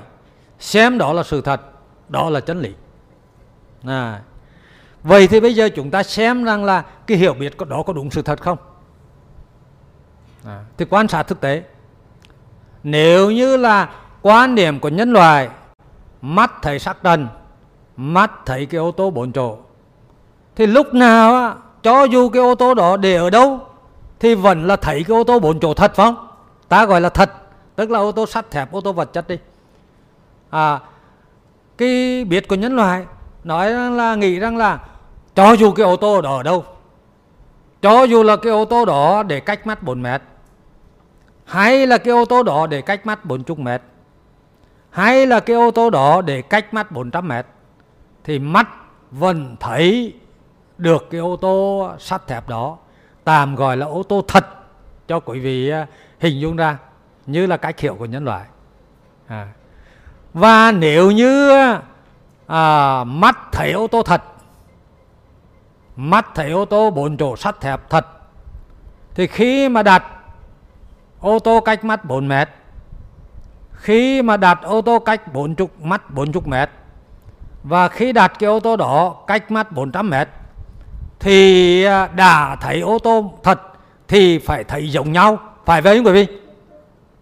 Quý vị có công nhận á nếu như là thấy được ô tô thật thì cái đối tượng được thấy đó là phải giống nhau khi nào cũng như nhau cả. À, thế nhưng mà thực tế không phải như vậy khi mà ô tô đã đặt cách mắt 4 mét thì mắt thấy nó rất to. Cái cái đối tượng được thấy là rất là to. Nhưng mà khi cái ô tô đó đặt cách mắt 40 mét thì cái đối tượng được thấy đó à, là nó vừa vừa. Còn khi à, mắt cái ô tô đặt cách mắt 400 mét thì cái đối tượng được thấy đó nó nhỏ xíu bằng cái hộp diêm thôi à, thế thì trong ba trường hợp cụ thể đó mắt thấy ba cái hình ảnh khác nhau. À, nếu như thấy ô tô thật thì phải thấy như nhau. Nhưng mà sự thực là mắt thấy ba cái hình ảnh khác nhau cái thì to cái thì vừa vừa cái thì nhỏ. Như vậy có phải là mắt thấy cái ô tô thật không? Không phải. Mà ở đây là nhãn thức à, là thấy cái cảm giác hình ảnh chứ không phải là nhàn thức thấy sắc trần cụ thể mắt cái ô tô đặt cách mắt 4 mét tiếp xúc với nhau thì nó phát sinh cái cảm giác hình ảnh đó. Nhưng khi à, cái ô tô đó đặt cách mắt 40 mét tiếp xúc với nhau thì nó phát sinh ra cái hình ảnh vừa vừa. Khi cái ô tô đặt cách mắt 400 mét à, hai cái tương tác với nhau thì nó phát sinh ra cái cảm giác hình ảnh bằng hộp diêm và nhãn thức thấy là thấy cả cái cảm giác hình ảnh đó. Chứ không phải là nhàn thức thấy cái ô tô sắt thép. À, tuy rằng tại các cái địa điểm đó cách mắt 4 mét cách mắt 40 mét và cách mắt 400 mét có cái ô tô đó. À, nhưng mà nhãn thức chỉ thấy cái cảm giác hình ảnh do mắt tương tác với ô tô đó mà phát sinh chứ mắt nhãn thức không thấy được cái ô tô đó. À. quý vị phân biệt được là cái, cái ô tô ở chỗ đó nó tương tác với mắt nó mới phát sinh ra cái cảm giác hình ảnh và đồng thời phát sinh nhãn thức. Nhãn thức thấy cái cảm giác hình ảnh chứ không phải là không có cái ô tô đó đâu. Phải có cái ô tô đó mới phát sinh mới tương tác với mắt mới phát sinh cái cảm giác hình ảnh và nhãn thức là thấy cái cảm giác hình ảnh chứ không phải là nhãn thức thấy cái ô tô. À cùng tương tự như vậy. Nếu như à, mọi người quan sát cái đường sắt là nó có hai cái thanh ray bằng sắt thép, đương nhiên là phải cách đều nhau, phải song song với nhau, tàu mới chạy được. Nếu không song song với nhau là là tàu trật bánh tao không chạy được. À. quý vị phải công nhận rằng là hai cái đường ray thật bằng sắt thép nó phải là song song với nhau.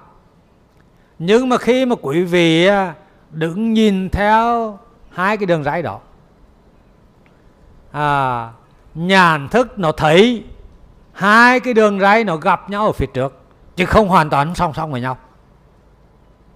À, vậy thì cái đối tượng được thấy đó có phải là đường sắt thật không? Không phải là đường sắt thật. Mà cái đường sắt thật nó tiếp xúc hay là ngôn ngữ ngày nay là tương tác với mắt. Nó phát sinh ra cái cảm giác hình ảnh hai cái đường sắt cắt nhau. Và nhãn thức á, là nhìn thấy hai cái đường ray cắt nhau đó là cái cảm giác hình ảnh. Còn cái đường ray thật song song với nhau thì nhãn thức không thấy được à, cho nên là quý vị thấy rằng là tại cái chỗ đó vẫn có cái cái đường sắt. À, nhưng mà nhãn thức không thấy. Nhãn thức chỉ thấy được cái cảm giác hình ảnh do mắt tương tác với đường sắt mà phát sinh. À, cùng tương tự như vậy khoa học đã nghiên cứu đã tìm ra một cái vài cái mảnh ghép. À, họ chứng minh rằng nếu như là bây giờ có một cái bình hoa ở đây à, một cái người nhìn cái bình hoa đó thì ra hình ảnh có màu xanh vàng đỏ trắng có nhiều màu.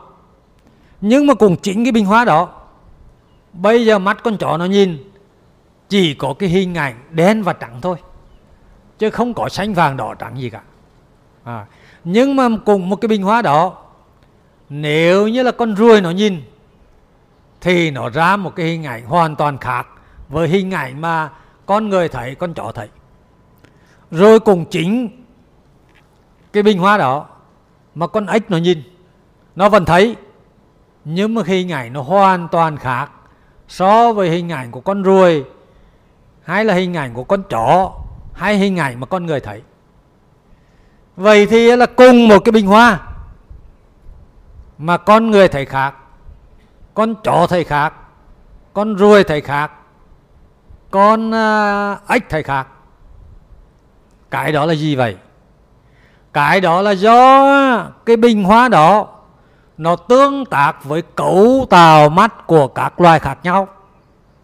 Vì thế nó phát sinh ra các cái hình ảnh khác nhau. Này cho nên là các loài nhãn thức của các loài là thấy các cái cảm giác hình ảnh khác nhau này còn cái bình hoa thật có loài nào thấy không? Cái bình hoa vật chất. À không có loài nào là thấy được cả. Cho nên là quý vị mới thấy rằng là cái ví tế là ở chỗ này mắt tiếp xúc với sắc trần phát sinh cái cảm giác hình ảnh và đồng thời phát sinh nhãn thức. Nhãn thức là thấy cái cảm giác hình ảnh này này chứ không phải là nhãn thức thấy sắc trần như là cái hiểu biết của nhân loại. À, và ở đây à, nhàn thức là tâm. Thấy cái cảm giác hình ảnh cũng là thấy tâm chứ không phải là nhàn thức thấy sắc trần là thấy cảnh. Không phải là tâm thấy cảnh mà là tâm thấy tâm. À, như vậy quý vị thấy năm căn mắt tai mùi lưỡi thân là thế giới vật chất. Tiếp xúc với năm trần sắc trần thanh trần hương trần vị trần xúc trần là thế giới vật chất. Khi mà tiếp xúc như thế này nó mới phát sinh ra cảm giác hình ảnh đồng thời là nhãn thức. À, cảm giác âm thanh đồng thời với nhị thức. Cảm giác mùi đồng thời với tỷ thức. Cảm giác vị đồng thời với thiệt thức. Cảm giác xúc chạm đồng thời với thân thức. Và cả cái tấm biết nhãn thức nhị thức tỷ thức thiệt thức thân thức biết cả cái cảm giác này. À, thuật ngữ phật học gọi là cả cảm thọ. À, và đây là cái sự thật thực tại mà con người thấy này nghe này người này nếm này xúc chạm. Thực tế đó thực tại đó là cảm giác là tâm chứ không phải là cảnh vật chất. À và cả cái cảm giác này nó đều vô thường đều vô chủ sở hữu. Mà thuật ngữ Phật học gọi là cảm thọ gọi tắt là thọ. À, còn khi mà nắm cái cảm giác này được lưu vào trong cái bộ nhớ tâm thức. Thì lúc đó có thể tự nhiên hoặc có có thể là hướng đến thì là lúc đó ý tiếp xúc với pháp trần phát sinh cái cảm giác pháp trần và đồng thời phát sinh tưởng thức. À, ghi nhận cái cảm giác pháp trần này. Cái điều này là thế nào? À, ví dụ như à quý vị hàng ngày quý vị là thấy cái hình ảnh nhà mình này, căn phòng của mình này, đồ đạc của mình này, con cái mình. Tất cả những cái cảm giác hình ảnh đó được lưu vào trong cái bộ nhớ. Và bây giờ tôi nói quý vị là, quý vị hướng đến là nhà quý vị. Thì có phải lập tức cho dù quý vị nhắm mắt hay là quý vị mở mắt, thì quý vị vẫn thấy cái hình ảnh ngôi nhà. Hay là hình ảnh đồ đạc. Hay là hình ảnh con cái của quý vị. Có phải vậy không?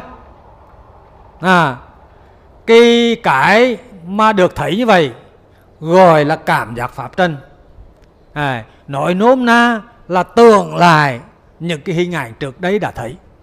À, và đương nhiên là những cái hình ảnh đó cảm giác hình ảnh đó được lưu giữ ở trong cái bộ nhớ tâm thức bây giờ là tái hiện lại tưởng lại. À, và khi mà quý vị nhắm mắt quý vị vẫn thấy hình ảnh đó. Cái thấy đó không phải là nhãn thức. Cái thấy đó gọi là tưởng thức. À, thì không những là chỉ có cảm giác hình ảnh mà cảm giác âm thanh cảm giác mùi cảm giác vị à, quý vị đều có lưu giữ trong cái bộ nhớ tâm thức và đều có thể tưởng lại à, là là cả cái cảm giác pháp trần đó. Và quý vị thấy là nó rất là nhanh. À, bây giờ nếu như là à, quý vị đã từng thấy từng à, lưu vào trong bộ nhớ tâm thức cái câu hàm rồng. Bây giờ tôi nhắc đến câu hàm rồng thì rất là nhanh chóng. Nó hiện ra cái câu hàm rồng đối với quý vị đúng không? Thì đó là cảm giác pháp trần. À, rồi thí dụ như là bây giờ là quý vị à, nhìn cái nhà quý vị hay là bàn ghế quý vị có phải là mắt quý vị chỉ tiếp xúc với mặt được của nó à, nhưng mà khi thấy như vậy đồng thời quý vị cũng thấy cái mặt sau của nó. À, thấy mặt trước là nhãn thức thấy cái cảm giác hình ảnh. Nhưng mà đồng thời lúc đó rất là nhanh chóng cái ý tiếp xúc với pháp trần phát sinh cái cảm giác pháp trần và tưởng thức cũng đồng thời khởi lên ngay lập tức. Cho nên là quý vị vừa nhìn mặt trước nhưng mà thấy luôn cả mặt sau cái thấy mặt sau đó là tưởng thức thấy phải không ạ chứ đâu có phải là nhãn thức thấy à, nó rất là nhanh chóng như vậy. Cho nên là à, quý vị hiểu rằng có sáu cái đối tượng thực tại. À, mắt thấy này tai nghe này mùi người này lười nếm này thân xúc chạm và ý à, khởi lên. À, tưởng lại. Thì sáu cái đối tượng thức tài đó là sáu cái cảm giác. À, mà thuật ngữ Phật học gọi là sáu cảm thọ gọi tắt là thọ. À, và sáu cái thọ này do sáu căn tiếp xúc với sáu trần mà phát sinh. Và bản chất của nó là vô thường nó là vô chủ sở hữu. À. thế thì đây chính là cái điều giác ngộ của đức phật. Giác ngộ cái thực tại này là cái thế giới cảm thọ. Tiếng việt gọi là thế giới cảm giác à và cái cảm thọ này á nó là do căn tần tiếp xúc mà nó phát sinh. À, nó sinh lên do duyên xúc và cũng diệt đi do duyên xúc cho nên nó vô thường nó không sẵn có đâu cả. À, thế thì đấy là một cái điều mà cực kỳ sâu kín vi tế. Chỉ có một mình đức phật phát hiện ra thôi còn nhân loại này thì đã mặc định rằng là cái thực tại này là thế giới vật chất. À, thế giới vật chất theo quan điểm duy vật hay là thế giới vật chất theo quan điểm duy tâm? Còn là không ai thấy được cái thực tại mà con người đang sống này là cái thế giới cảm giác. À. và cái thế giới cảm giác đó nó không sẵn có không luôn luôn có đâu cả. À, chỉ khi nào cắn tần tiếp xúc mới phát sinh quý vị thấy cái thế giới thực tại. Khi mà một người ngủ say không mộng mị tức là lúc đó sáu cái tế bào thần kinh nó ngủ nó không hoạt động. Lúc đó có có có thực tại không? Có thấy có nghe có cảm nhận cái gì không? Không có cái gì cả. Cho nên là quý vị thấy rằng là à, cái thế giới thực tại là cảm giác. Do sáu căn tiếp xúc với sáu trần mà phát sinh. Nó không sẵn có không luôn luôn có đó cả. Khi nào tiếp xúc sáu căn tiếp xúc với sáu trần lúc đó mới phát sinh. Và cái điều quan trọng là quý vị phải hiểu như thế này. Nhân loại thì chỉ hiểu có hai yếu tố con người và thế giới vật chất. À. cái thế giới vật chất đó à, thì có thể có theo quan điểm duy vật cũng có thể quan điểm duy, duy tân. Nhưng mà duy tâm hay duy vật thì đều có con người là chủ thể nhận thức cái thế giới vật chất là đối tượng nhận thức, phải không ạ chỉ có hai yếu tố đó thôi. Còn bây giờ quý vị thấy có ba yếu tố. Con người là yếu tố thứ nhất, thế giới vật chất là yếu tố thứ hai, và cái thực tài đang xảy ra là cái yếu tố thứ ba. Ba yếu tố chứ không phải hai yếu tố. Cái thực tài là gì? Những cái cảm giác hình ảnh cảm giác âm thanh cảm giác mùi cảm giác vị cảm giác xúc chạm cảm giác pháp trần những cái đối tượng thực tại đó. Rồi là con người là hiểu biết cùng hiểu biết với các cái đối tượng đó. Thích ghét cùng thích ghét các cái đối, đối tượng đó. À, khổ vui cùng khổ vui với các đối tượng thực tại đó phải không ạ. Nhưng mà cái đối tượng thực tại đó nó không phải là cái thế giới vật chất. À, như vậy là phải phân biệt cho được ba yếu tố. Con người là một yếu tố thế giới vật chất là yếu tố thứ hai. Hai cái yếu tố đó tương tác với nhau lúc đó nó mới phát sinh cái thực tài cuộc sống này. À, phải à, hiểu kỹ như vậy. Và như vậy à, đức phật giác ngộ là giác ngộ cái thực tại. Thế giới thực tại này là thế giới cảm thọ gọi tắt là thọ do căn trần tiếp xúc mà phát sinh nó vô thường nó vô chủ sở. À, đó là cái điều thứ nhất mà Đức Phật đã giác ngộ. Còn là Đức Phật giác ngộ tuệ trí vị ngọt sự nguy hiểm sự xuất ly thì quý vị sẽ được à, nghe kỹ trong cái ba trong cái phần quản pháp. À, bây giờ chúng ta tiếp tục. À, quan sát cái lộ trình tâm.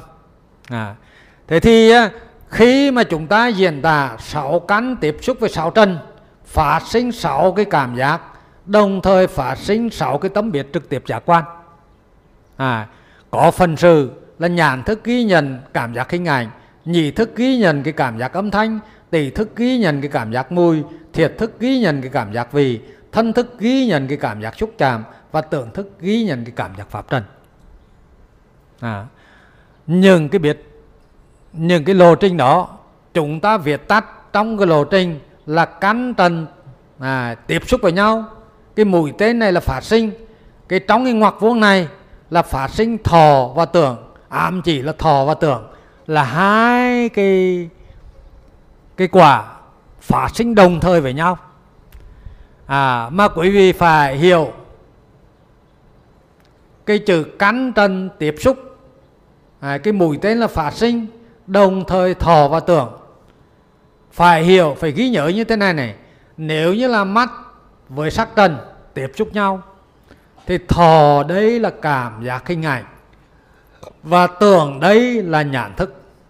À, tai với tiếng tiếp xúc với nhau thì thọ đây là cảm giác âm thanh tưởng đây là nhị thức à, mùi với mùi hương tiếp xúc nhau thì thọ đây là cảm giác mùi tưởng đây là tỷ thức. À, lười với vị trần tiếp xúc nhau thì thọ đây là cảm giác vị tưởng đây là thiệt thức. À, mù, à, thân với xúc trần tiếp xúc nhau thì thọ đây là cảm giác xúc chạm và tưởng đây là thân thức ý tiếp xúc với ý với pháp trần tiếp xúc nhau. Thì thọ đây là cảm giác pháp trần, tưởng đây là tưởng thức. Đấy. như vậy ở đây, sáu căn tiếp xúc với sáu trần, phát sinh sáu thọ. Và đồng thời phát sinh sáu tưởng. Cái chữ tưởng ở trong cái ngữ cảnh này, trong cái giáo lý của Phật giáo, thì đa phần là người học Phật là hiểu nhầm cho rằng tưởng là tưởng lầm là cái hiểu biết sai. Còn tưởng ở đây là để chỉ cho cái tâm biết trực tiếp giác quan. Có phần sự là cảm nhận hay là ghi nhận sáu cái đối tượng này. À tưởng là có sáu tưởng bao gồm là nhãn thức nhị thức tỷ thức thiệt thức thân thức và tưởng thức. À, sau này quý vị mới hiểu được rằng là cái biết trực tiếp giác quan này à, nó có phần sự là ghi nhận hay là nhận biết đối tượng. Mà triết học và tâm lý học gọi là nhận thức cảm tính đối tượng. Và nó có đặc tính là cái đối tượng như thế nào thì nó ghi nhận như vậy không thêm bớt không bóp méo bởi những cái tri thức khái niệm cho nên cái biết tưởng này là cái biết như thực. Sau này là quý vị sẽ nghiên cứu thêm. Nhưng mà sau cái biết của tưởng này cái biết trực trực giác này cái gì sẽ khởi lên? À, dơ cái này lên.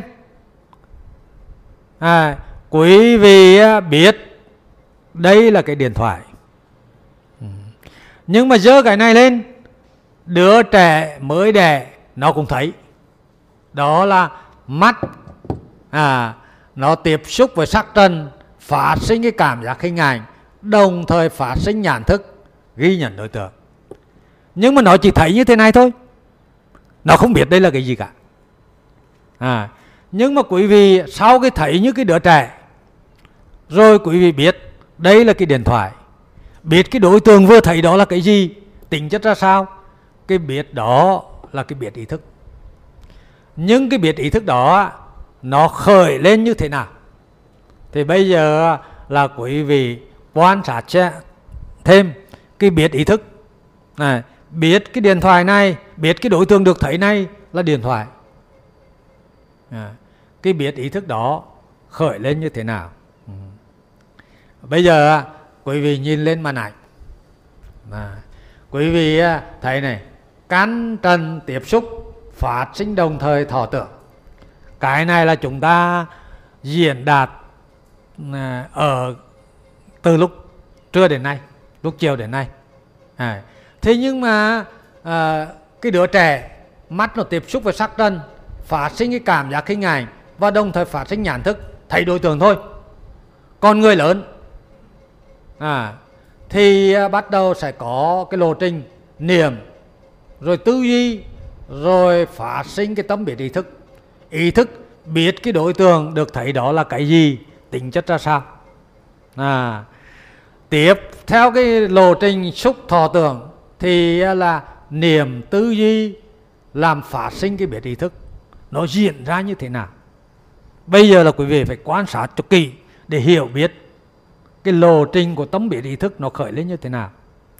Trước tiên quý vị nhìn đây tư duy làm phát sinh cái tâm biết ý thức ta tạm thời bỏ qua cái niềm này cả. À, chưa quan sát cái niềm này mà quan sát cái tư duy phát sinh cái tâm biệt ý thức là như thế nào. À, bây giờ hãy quan sát một cái máy tính. Nó có khả năng nhận biết được chủ nhân. À, nếu như là một người xuất hiện trước máy tính máy tính nó có khả năng nhận biết đây là chủ nhân. Nó mở máy lại cho làm việc tự động mở máy cho làm việc. Còn nếu như là một người xuất hiện được máy tính, nó nhận biết đây không phải là chủ nhân, nó không mở máy cho làm việc. Như vậy á, cái máy tính nó nó có khả năng nhận biết cái đối tượng đó là chủ nhân, nhận biết cái đối tượng kia không phải là chủ nhân. Nó cũng tương tự như cái tấm biệt ý thức của con người. Cụ thể là như thế nào, nó hoạt động như thế nào. Trong cái máy tính đó trong cái bộ nhớ của máy tính có lưu giữ cái hình ảnh chủ nhân máy tính. Và bây giờ nếu như là có một người xuất hiện trước máy tính camera sẽ ghi nhận cái hình ảnh của người đó. Tiếp đến là cái cái hình ảnh đó được uh, là truyền về trung tâm máy tính.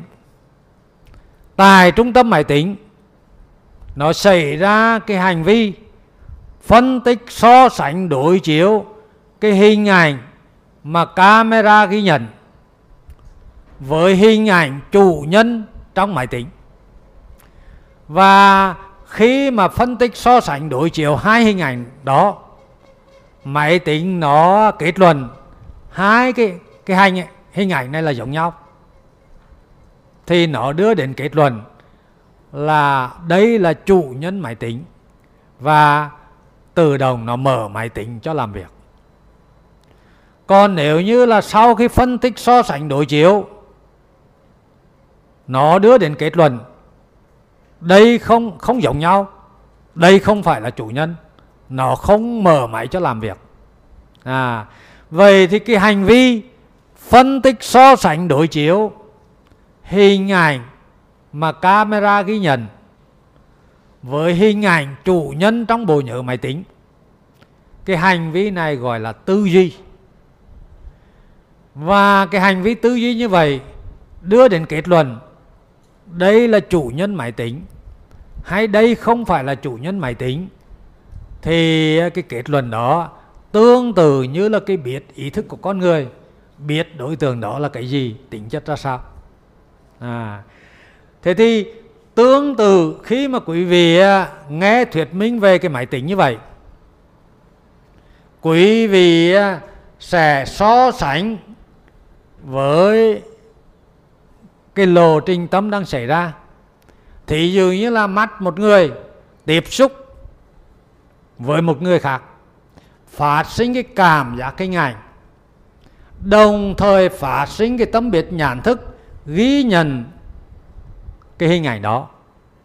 Tiếp đến là cái hành vi tư duy nó khởi lên.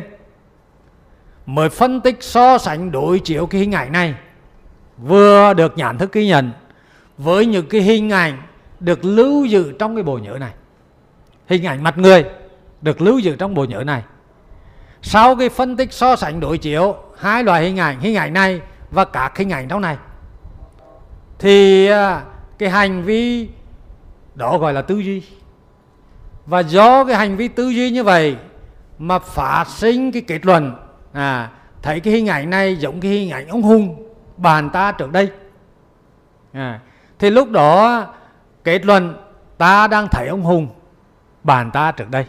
À, thì như vậy cái tư duy phân tích so sánh đối chiếu cái hình ảnh mà nhãn thức ghi nhận với những cái hình ảnh được lưu giữ trong cái bộ nhớ tâm thức à, thì à, là nó đưa đến kết luận cái hình ảnh này là giống cái hình ảnh ông hùng là bàn ta trước đây thì à, tư duy như vậy đưa đến cái kết luận đây ta thấy ông hùng thì kết luận đó là tâm biệt ý thức à.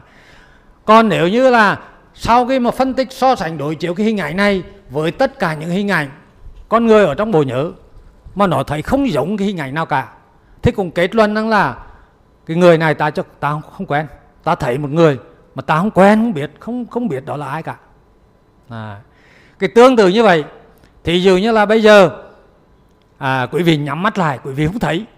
Người ta bỏ vào mồm quý vị một cái hoa quả gì đó lúc đó lười tiếp xúc với hoa quả đó phát sinh cái cảm giác vị và đồng thời phát sinh cái tấm biệt thiệt thức ghi nhận cái cảm giác vị đó.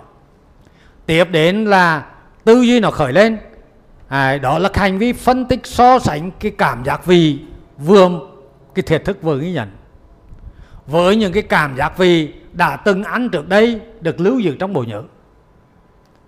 Và sau khi phân tích so sánh như thế à, đưa đến kết luận là cái cảm giác vị này giống với cảm giác vị mà ăn xoài thái trước đây.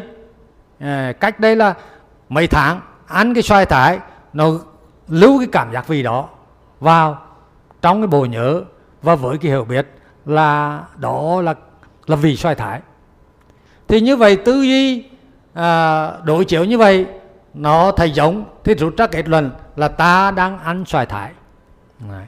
như vậy cái biết ý thức là do tư duy khởi lên là như vậy à.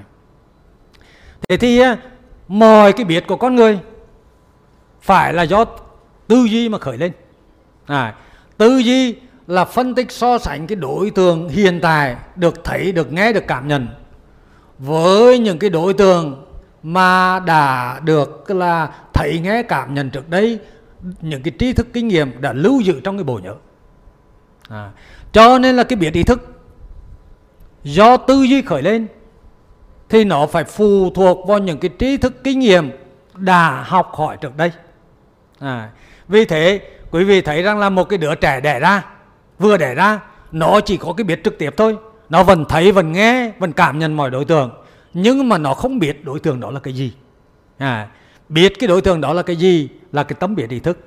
Nhưng mà tấm biết ý thức phải là phụ thuộc vào những cái trí thức kinh nghiệm đã học hỏi.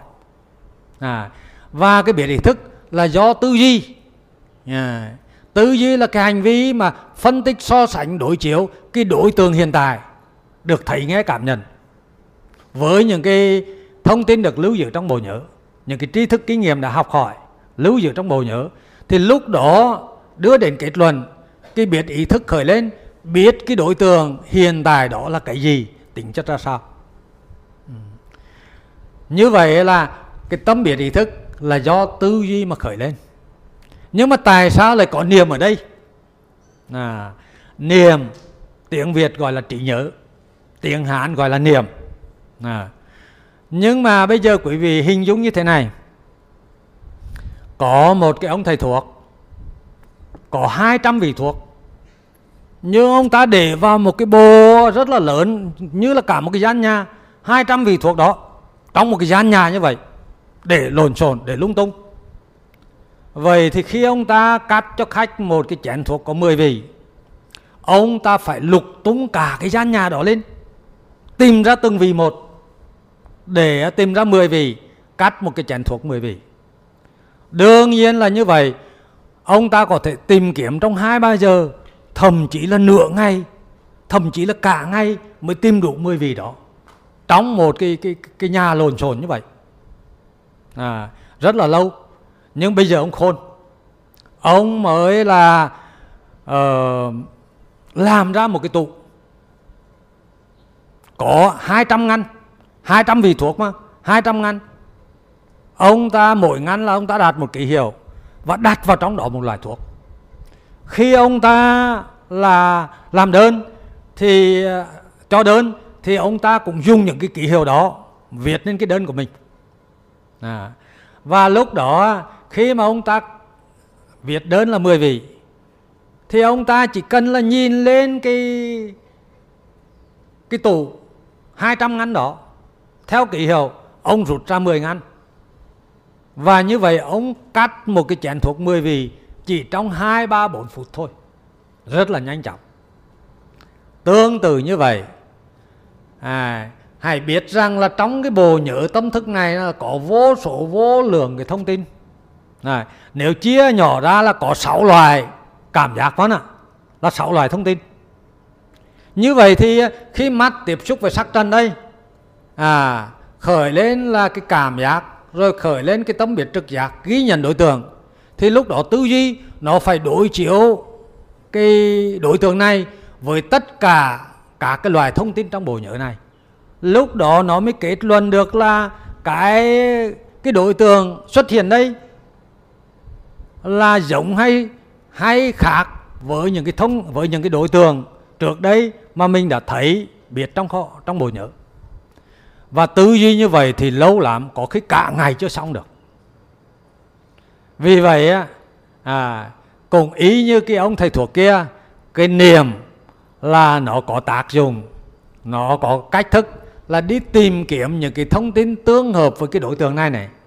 Để tư duy chỉ đối chiếu những cái thông tin mà niềm tìm kiếm được với cái đối tượng này chứ không phải là đối chiếu với mọi thông tin trong cái bộ nhớ này. Ví dụ như là à cái thông tin này là cảm giác hình ảnh cái đối tượng bên ngoài là cảm giác hình ảnh. Thì trong này là có bộ sáu loại cảm giác. Thì lúc đó niềm trí nhớ nó chỉ tìm kiếm những cái đối tượng là cảm giác hình ảnh để tư duy đối chiếu cái đối tượng này với những cái cảm giác hình ảnh thôi. Như vậy riêng cái đó là đã giảm đi là 5 phần 6 thời gian rồi không? À, nhưng mà bản thân trong cái cảm giác hình ảnh cũng có vô số, vô vô lượng loại. Thì dụ như là cảm giác hình ảnh mặt người là một loại, cảm giác hình ảnh với nhà cửa là một loại, cảm giác với hình ảnh cây cối là một loại. Nhưng mà trong ờ, cây cối cũng có nhiều loài cây cối. Như vậy là trong cái đó nó chia ra là rất là nhiều ngăn để chứa cả cái loài thông tin khác nhau à, giống như là cả cái ngăn tủ như vậy. Thế thì bây giờ nếu như là mắt tiếp xúc với mắt mặt người xuất hiện đây là cái cảm giác hình ảnh người thì lúc đó là niềm nó tìm kiếm nó chỉ kích hoạt là hình ảnh thôi. Nhưng mà trong tất cả hình ảnh đó nó chỉ kích hoạt cái ngăn kéo là có cái hình ảnh mặt người thôi. Chứ còn là hình ảnh cây cối nhà cửa ruộng vườn vân vân tất cả những thứ cái hình ảnh sau nó không kích hoạt. Và như vậy là tư duy chỉ đối chiếu cái hình ảnh này với những cái hình ảnh người mà đã được thấy nghe. À, đã thấy trước kia rồi đã là là biết trước kia. À, thì như vậy tư duy nó đối chiếu nó thấy giống thế nó kết luận là người đó là ông hùng hay ông hòa. Còn nó thấy không giống cái gì cả thì nó kết luận là không quen. À cho nên là quý vị thấy rằng là cái niệm này nó là tìm kiếm thông tin là trí nhớ. Có khi là nó tìm kiếm được ngay. Nhưng mà cũng có khi là nó tìm kiếm rất lâu. Ví dụ như là uh, thấy một cái người nào đó thấy quen quen thôi. Nhưng mà trí nhớ không nhớ được người đó là ai cả. Mãi từ sáng đến chiều cứ suy nghĩ như vậy tìm kiếm như vậy. Cuối cùng chiều mới à ta gặp ông này là ông Hòa ở Quảng Ninh 10 năm trước. À, cái trí nhớ nó lúc tìm ờ, nhiều khi nó lâu như vậy. Và quý vị thấy rằng là cái trí nhớ này gọi là niệm nó chính là Google. À, là cái công cụ tìm kiếm. Mà là là người ta à, bắt trước cái trí nhớ của con người thôi. À. hiểu rằng Google là cái gì? Là cái công cụ tìm kiếm. Tất cả các thông tin là ở trong các cái máy chủ. À, nó vô lượng. Một ngày người ta đưa vào đó bao nhiêu thông tin không? Không thể kể được.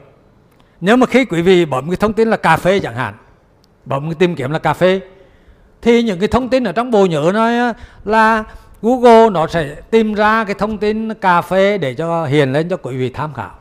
À, thế nó cũng chính là niềm trong cái lộ trình tâm của con người bắt giữa cái niềm hay là trí nhớ của con người. Vậy thì à, à cắn trần tiếp xúc phát sinh đồng thời thọ tưởng rồi niềm là trí nhớ khởi lên làm phát sinh tư duy tư duy làm phát sinh cái tâm biệt ý thức. Cái tư tâm biệt ý thức này á, là do tư duy mà khởi lên. Nhưng mà tư duy là phụ thuộc vào cái lượng thông tin mà tri thức đã kinh nghiệm đã học hỏi từ từ trước. À. nhưng mà lại là những cái thông tin này là phụ thuộc vào niệm. Cái nội dung của cái tấm bị ý thức này này tùy thuộc vào niệm. À, cái điều này rất là quan trọng. Vì không phân biệt được niềm tư duy ý thức cho nên đa phần hiện nay là hiểu lầm giữa niềm và cái tâm biệt. Ý thức là tâm biệt, còn niềm là trí nhớ là tâm hành. Hai cái nó khác nhau. Nhưng mà cái nội dung mà niềm tìm kiếm kích hoạt lại là cái tâm biệt ý thức. Nội dung của nó phụ thuộc vào niệm. Cái điều này là quý vị phải học, phải hiểu thật kỹ lúc đó quý vị mới hiểu được bản chất của tâm. À, cụ thể là như thế nào?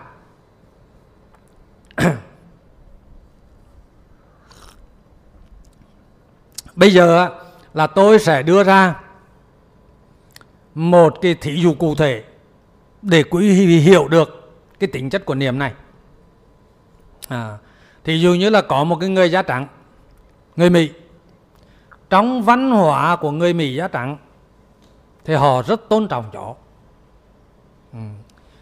thanh niên mỹ da trắng á, có cái câu ngàn ngữ là chó à, người yêu không có cũng chẳng sao nhưng mà chó là phải có một con. À, họ yêu mến chó đến mức độ đó. Cho nên chó là cái đối tượng được tôn trọng nhiều nhất đối với người da trắng.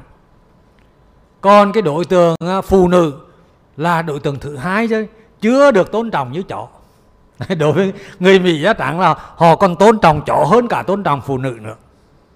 Còn đàn ông á là chỉ được tôn trọng ở hàng thứ 9, thứ 10 gì đó thôi. Ừ. Vì vậy á là trong cái tâm thức của người mỹ da trắng à, có cái thông tin. Họ rất là khinh thường rất là coi thường những người ăn thịt chó. À, cho nên là trong tâm thức họ trong cái bộ nhớ của họ này có cái thông tin ăn thịt chó là đê liệt, là hà tiền, là ghê tởm, là không xứng đáng làm con người. Trong văn hóa của họ, trong cái tâm thức của họ, có cái thông tin đó. Bây giờ cái người mỹ gia trạng đó đến việt nam, du lịch, nhưng mà du lịch để khám phá cái ẩm thực việt nam.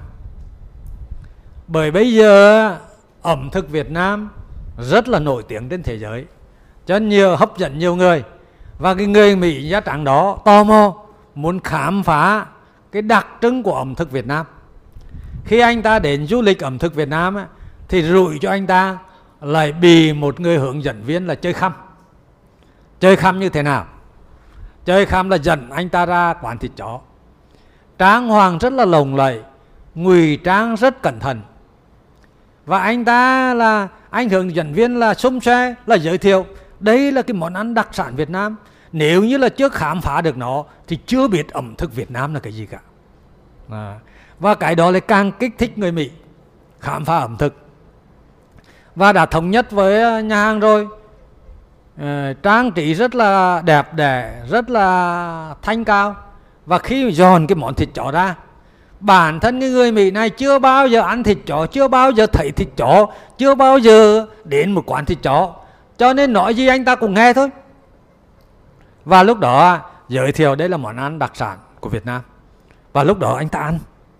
Lười tiếp xúc với cái vị trần, phát sinh cái cảm giác vị, và đồng thời phát sinh cái tấm biệt thiệt thức, ghi nhận cái cảm giác vị đó. Cái quá trình này giống như là cái đứa trẻ mới sinh ra vậy không ạ? Lười tiếp xúc với vị trần, phát sinh cái cảm giác vị, đồng thời phát sinh cái tấm biệt thiệt thức, ghi nhận cảm giác vị và tiếp đó là trí nhớ khởi lên, hay là niềm khởi lên. Nó mới kích hoạt cả cái thông tin, cả cái cảm giác ngon, cảm giác dở trước đây ở trong bộ nhớ được kích hoạt lên. Và lúc đó tư duy sẽ đối chiếu cái cảm giác vị với cái thông tin mà niềm đã kích hoạt, tức là những cái cảm giác vị ngon, vị dở trước đây anh ta đã ăn, được lưu giữ trong bộ nhớ. Và đương nhiên tư duy như vậy, so sánh như vậy thì đưa đến kết luận đây là một cái món ăn rất là ngon lành rất là khoái khẩu. Và anh ta thích thú cái món ăn đó. À. lúc đó là tư duy nó chỉ đối đối chiếu cái cảm giác vị này với những cái cảm giác ngon dở mà trước đây anh ta đã từng ăn thôi. À, vì anh ta đi khám phá ẩm thực à, cho nên là cái trí nhớ nó là là kích hoạt cái thông tin đó để đối chiếu cái món ăn mà đang ăn đó với những món ăn mình ăn trước kia cái nào ngon cái nào dở hơn. À, và như vậy tư duy như vậy thì đưa đến phát sinh cái biệt ý thức. Đây là một cái món ăn khoái khẩu rất là ngon lành. Anh ta thích tủ ăn. Nhưng mà ăn xong thì người ta lột hết ngụy trang. À, bày à, tất cả sự thật ra và chỉ cho anh ta thấy chó giết lộn ngồn đó. Và chính cái ông chủ quán mới ra khẳng định với anh ta cái món anh ta vừa ăn đó là thịt chó. Và còn hỏi anh ta nói rằng là ngon không?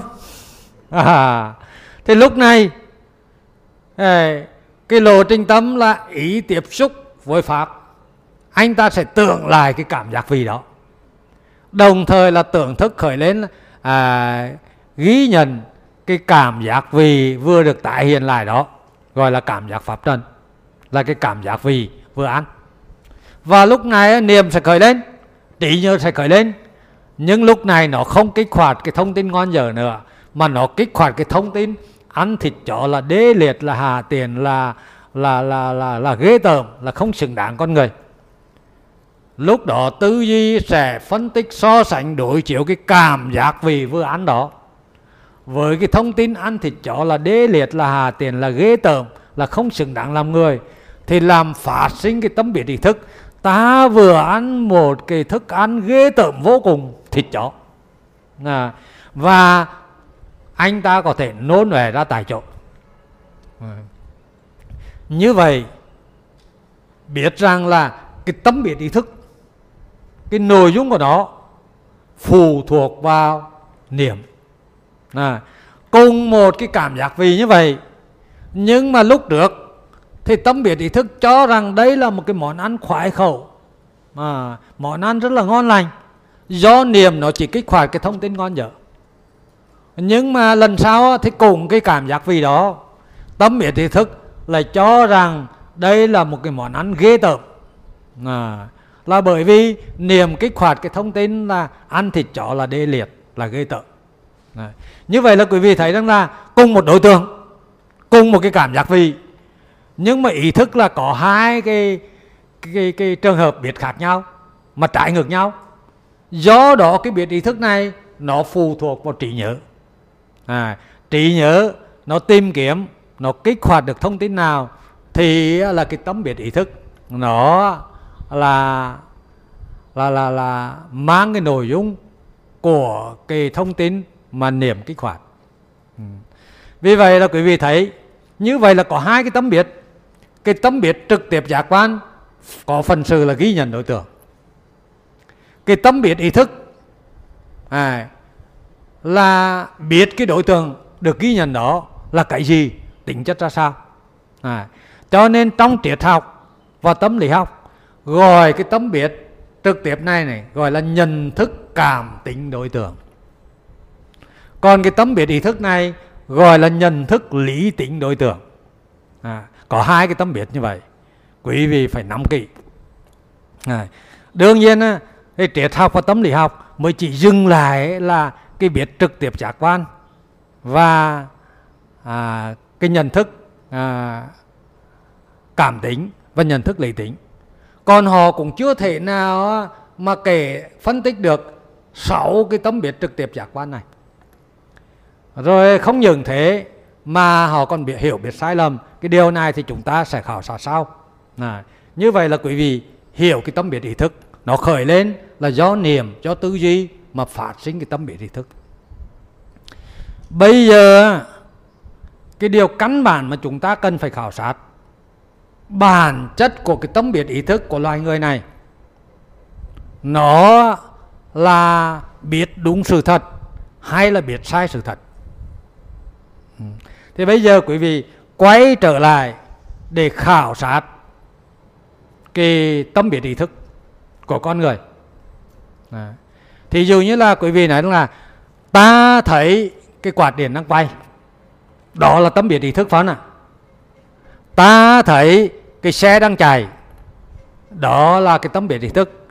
Ta thấy cái cây xoài đang nở hoa. Đó là tâm biệt ý thức. Và trong tâm biệt ý thức như vậy thì nó có hai phần. Ta thấy à, cái quạt điện ta nghe cái tiếng máy bay à, có ta nghe à, ta thấy ta nghe như vậy là cái chủ thể là của cái tâm biết ý thức chủ thể biết. Và đối tượng được biết thì dường như là ta thấy cái quạt đang quay cái quạt đang thay quay là đối tượng được được thấy ta thấy cây xoài đang nở hoa. Cây xoài đang nở hoa là đối tượng được thấy. Thì như vậy trong biệt tâm biệt ý thức có hai phần. Có phần chủ thể biết và đối tượng được biết.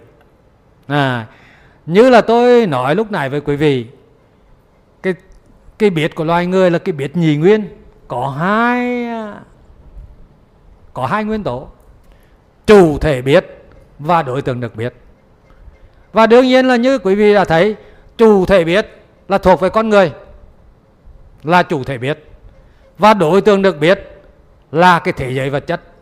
À, con người và thế giới vâng ạ nhì nguyên tâm cảnh là như vậy.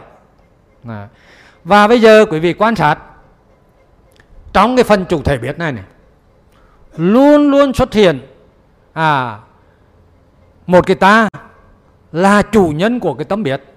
Ta thấy à, ta thấy nhà cửa ta thấy ruộng vườn ta nghe âm thanh. À, ta ngửi cái mùi thơm mùi thúi. Ta nếm cái vị ngon vị dở. Ta biết cái cảm giác à, à, ta cảm nhận cái cảm giác nóng hay là lạnh. Ta biết cái điều đó đúng hay sai. Như vậy là luôn luôn xuất hiện một cái ta là chủ thể chủ nhân chủ sở hữu của tâm biết có phải vậy không có cái ta là chủ nhân chủ sở hữu của tâm biết biểu hiện bằng là ta biết. À, không những là cái ta đó là chủ nhân chủ sở hữu của các cái loài tâm biết mà còn là chủ nhân chủ sở hữu của các các cái đối tượng được biết. Ví dụ như ta thấy cái nhà của ta. À, cái đối tượng được biết là cái nhà phải không ạ? Và cái nhà đó là của ta. Ta thấy bạn ta đang đi ta thấy con ta đang ăn cơm. Như vậy là à, cái ta đó không những là chủ nhân của các tấm biết mà là còn là chủ nhân của các cái đối tượng được biết. Và trong cái biết ý thức luôn luôn so sánh ta với đối tượng. Để đưa đến kết luận là ta hơn đối tượng hay là ta kém đối tượng hay là ta bằng đối tượng. À, ví dụ như nếu như là một người cho người ăn mày tiền bạc hay là vật chất cái người này ấy, cho với cái thái độ rất là thương cảm. Nhưng mà họ sẽ cho với cái hiểu biết là ta hơn người ăn mày. Không bao giờ à, cho với cái thái độ là ta bằng hay là ta kém người ăn mày phải không ạ.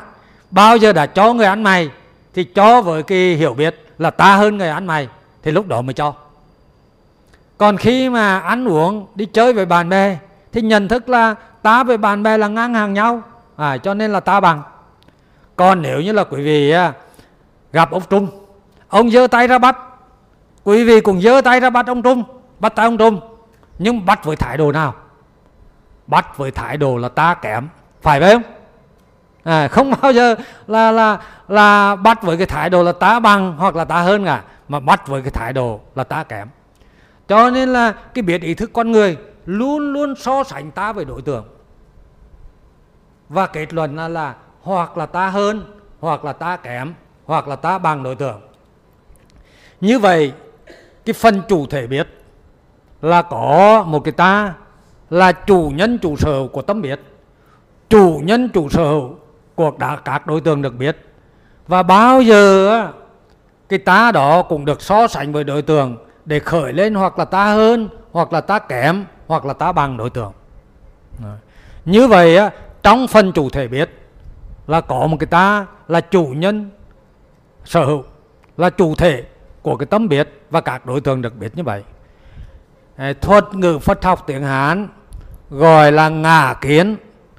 À, là ta biết ngã sở kiến là của ta ngã màn tùy miên là ta hơn ta kém ta bằng. À, nhưng bây giờ quý vị khảo sát quý vị thấy rằng là trong cái chủ thể biết là có một cái ta như vậy là chủ nhân sở hữu như vậy. Vậy thì cái cái hiểu biết ý thức của con người có cái phần chủ thể có cái tái như vậy có đúng sự thật không? À, khi mà quý vị can, quan sát cắn trần tiếp xúc phát sinh đồng thời thọ tưởng thì biết chắc chắn rằng thọ và tưởng này bản chất của nó là vô chủ sở hữu. Không có cái gì là chủ nhân sở hữu nó cả cùng đồng nghĩa không có một cái ta một cái tôi một cái ông a bà b một cái bản ngã nào là chủ nhân sở hữu của thọ tưởng à, cái điều đó trong phật giáo gọi là vô ngã không có cái ta đó. Tương tự như vậy niềm tư duy ý thức sau này khi mà quan sát chuyên khởi mọi người sẽ hiểu biết rằng là niềm tư duy ý thức bản chất của nó là vô chủ sở hữu cùng đồng nghĩa là vô ngã. Không có cái ta nào là chủ nhân sở hữu cả. Nhưng mà trong cái tâm biệt ý thức của loài người lại xuất hiện một cái ta là chủ nhân sở hữu. Điều này là trái với sự thật không đúng với sự thật. Cho nên à, à trong cái phần tâm biệt ý thức cái chủ thể biệt này là hoàn toàn sai sự thật. À, đấy gọi là chấp ngã chứ không có cái cái tá đó. Chấp là có ta ta là chủ nhân sở hữu cho nên là không có à, cái này là sai lạc. Và vì sao lại như vậy? À, hãy quan sát đây này mắt tiếp xúc với sắc trần phát sinh cái cảm giác hình ảnh và đồng thời nhãn thức khởi lên thấy đối tượng. Lúc này là chưa xuất hiện người ta nhưng mà niềm nó mới kích hoạt cả cái thông tin liên quan trong đó có cái thông tin mắt là của ta. Mắt là của ta. Thì như vậy tư duy như vậy à, đối chiếu cái cái hiện tượng này với mắt là của ta thì làm phát sinh cái tâm biết ý thức là ta thấy. Như vậy là xuất hiện một cái ta là chủ nhân của cái tâm thấy. À, à, vì như vậy là quý vị thấy là do niệm nó kích hoạt cái thông tin mắt là của ta cho nên mới đưa đến ta thấy mới xuất hiện cái ta đó. Ừ thì như vậy á, là trong cái phần chủ thể cái hiểu biết ý thức là không đúng sự thật rồi. Còn phần đối tượng à, như quý vị đã quan sát tâm biệt cảnh thì cái đối tượng được biết này là cái thế giới vật chất ngoài cảnh. À, và cái thế giới vật chất ngoài cảnh này thì cũng được chia làm ba loại đối tượng dễ chịu khó chịu và trung tính. Và trong cái hiểu biết về đối tượng này cái tâm biệt ý thức khởi lên có nội dung, cái hiểu biết, khổ tập diệt đạo nơi cái thế giới ngoài cảnh à. vậy thì bây giờ hãy xem xét xem về cái phần đối tượng được biết này có đúng sự thật không? Vốn cái đối tượng được thấy, được nghe, được cảm nhận đó là cảm giác, là cảm thọ. Nó là tâm, chứ không phải là cảnh. Nhưng mà cái tâm biệt ý thức lại cho rằng cái đối tượng được biết đó là thế giới ngoài cảnh vậy thì trong cái phần ý thức, biết rằng cái đối tượng được biết là thế giới ngoài cảnh, nó không đúng sự thật. Nó là sai sự thật hoàn toàn. Vốn cái đối tượng đó, vốn cái đối tượng được thấy, được nghe, được cảm nhận của thực tại này là cảm thọ. Do là căn trần tiếp xúc mà phát sinh, nó vô thường, nó vô chủ sở nhưng mà cái biết ý thức của con người lại cho rằng cái đối tượng được thấy, được nghe, được cảm nhận của thực tại này là thế giới vật chất ngoài cảnh như vậy cái phần đối tượng được biết này nó cũng hoàn toàn là vô minh không đúng sự thật. À, vì vậy vì vậy quý vị hiểu rằng cái biết ý thức này nó là vô minh. À, nó là cái hiểu biết không đúng sự thật. Ừ. Thì như vậy á, là quý vị đã thấy cắn trần tiếp xúc phát sinh đồng thời thọ tưởng. Tiếp đến là trí nhớ hay niệm khởi lên làm phát sinh tư duy. Tư duy làm phát sinh cái tâm biệt ý thức. Và cái tâm biệt ý thức của con người là có hai phần chủ thể và đối tượng. Cả hai phần này là không đúng sự thật.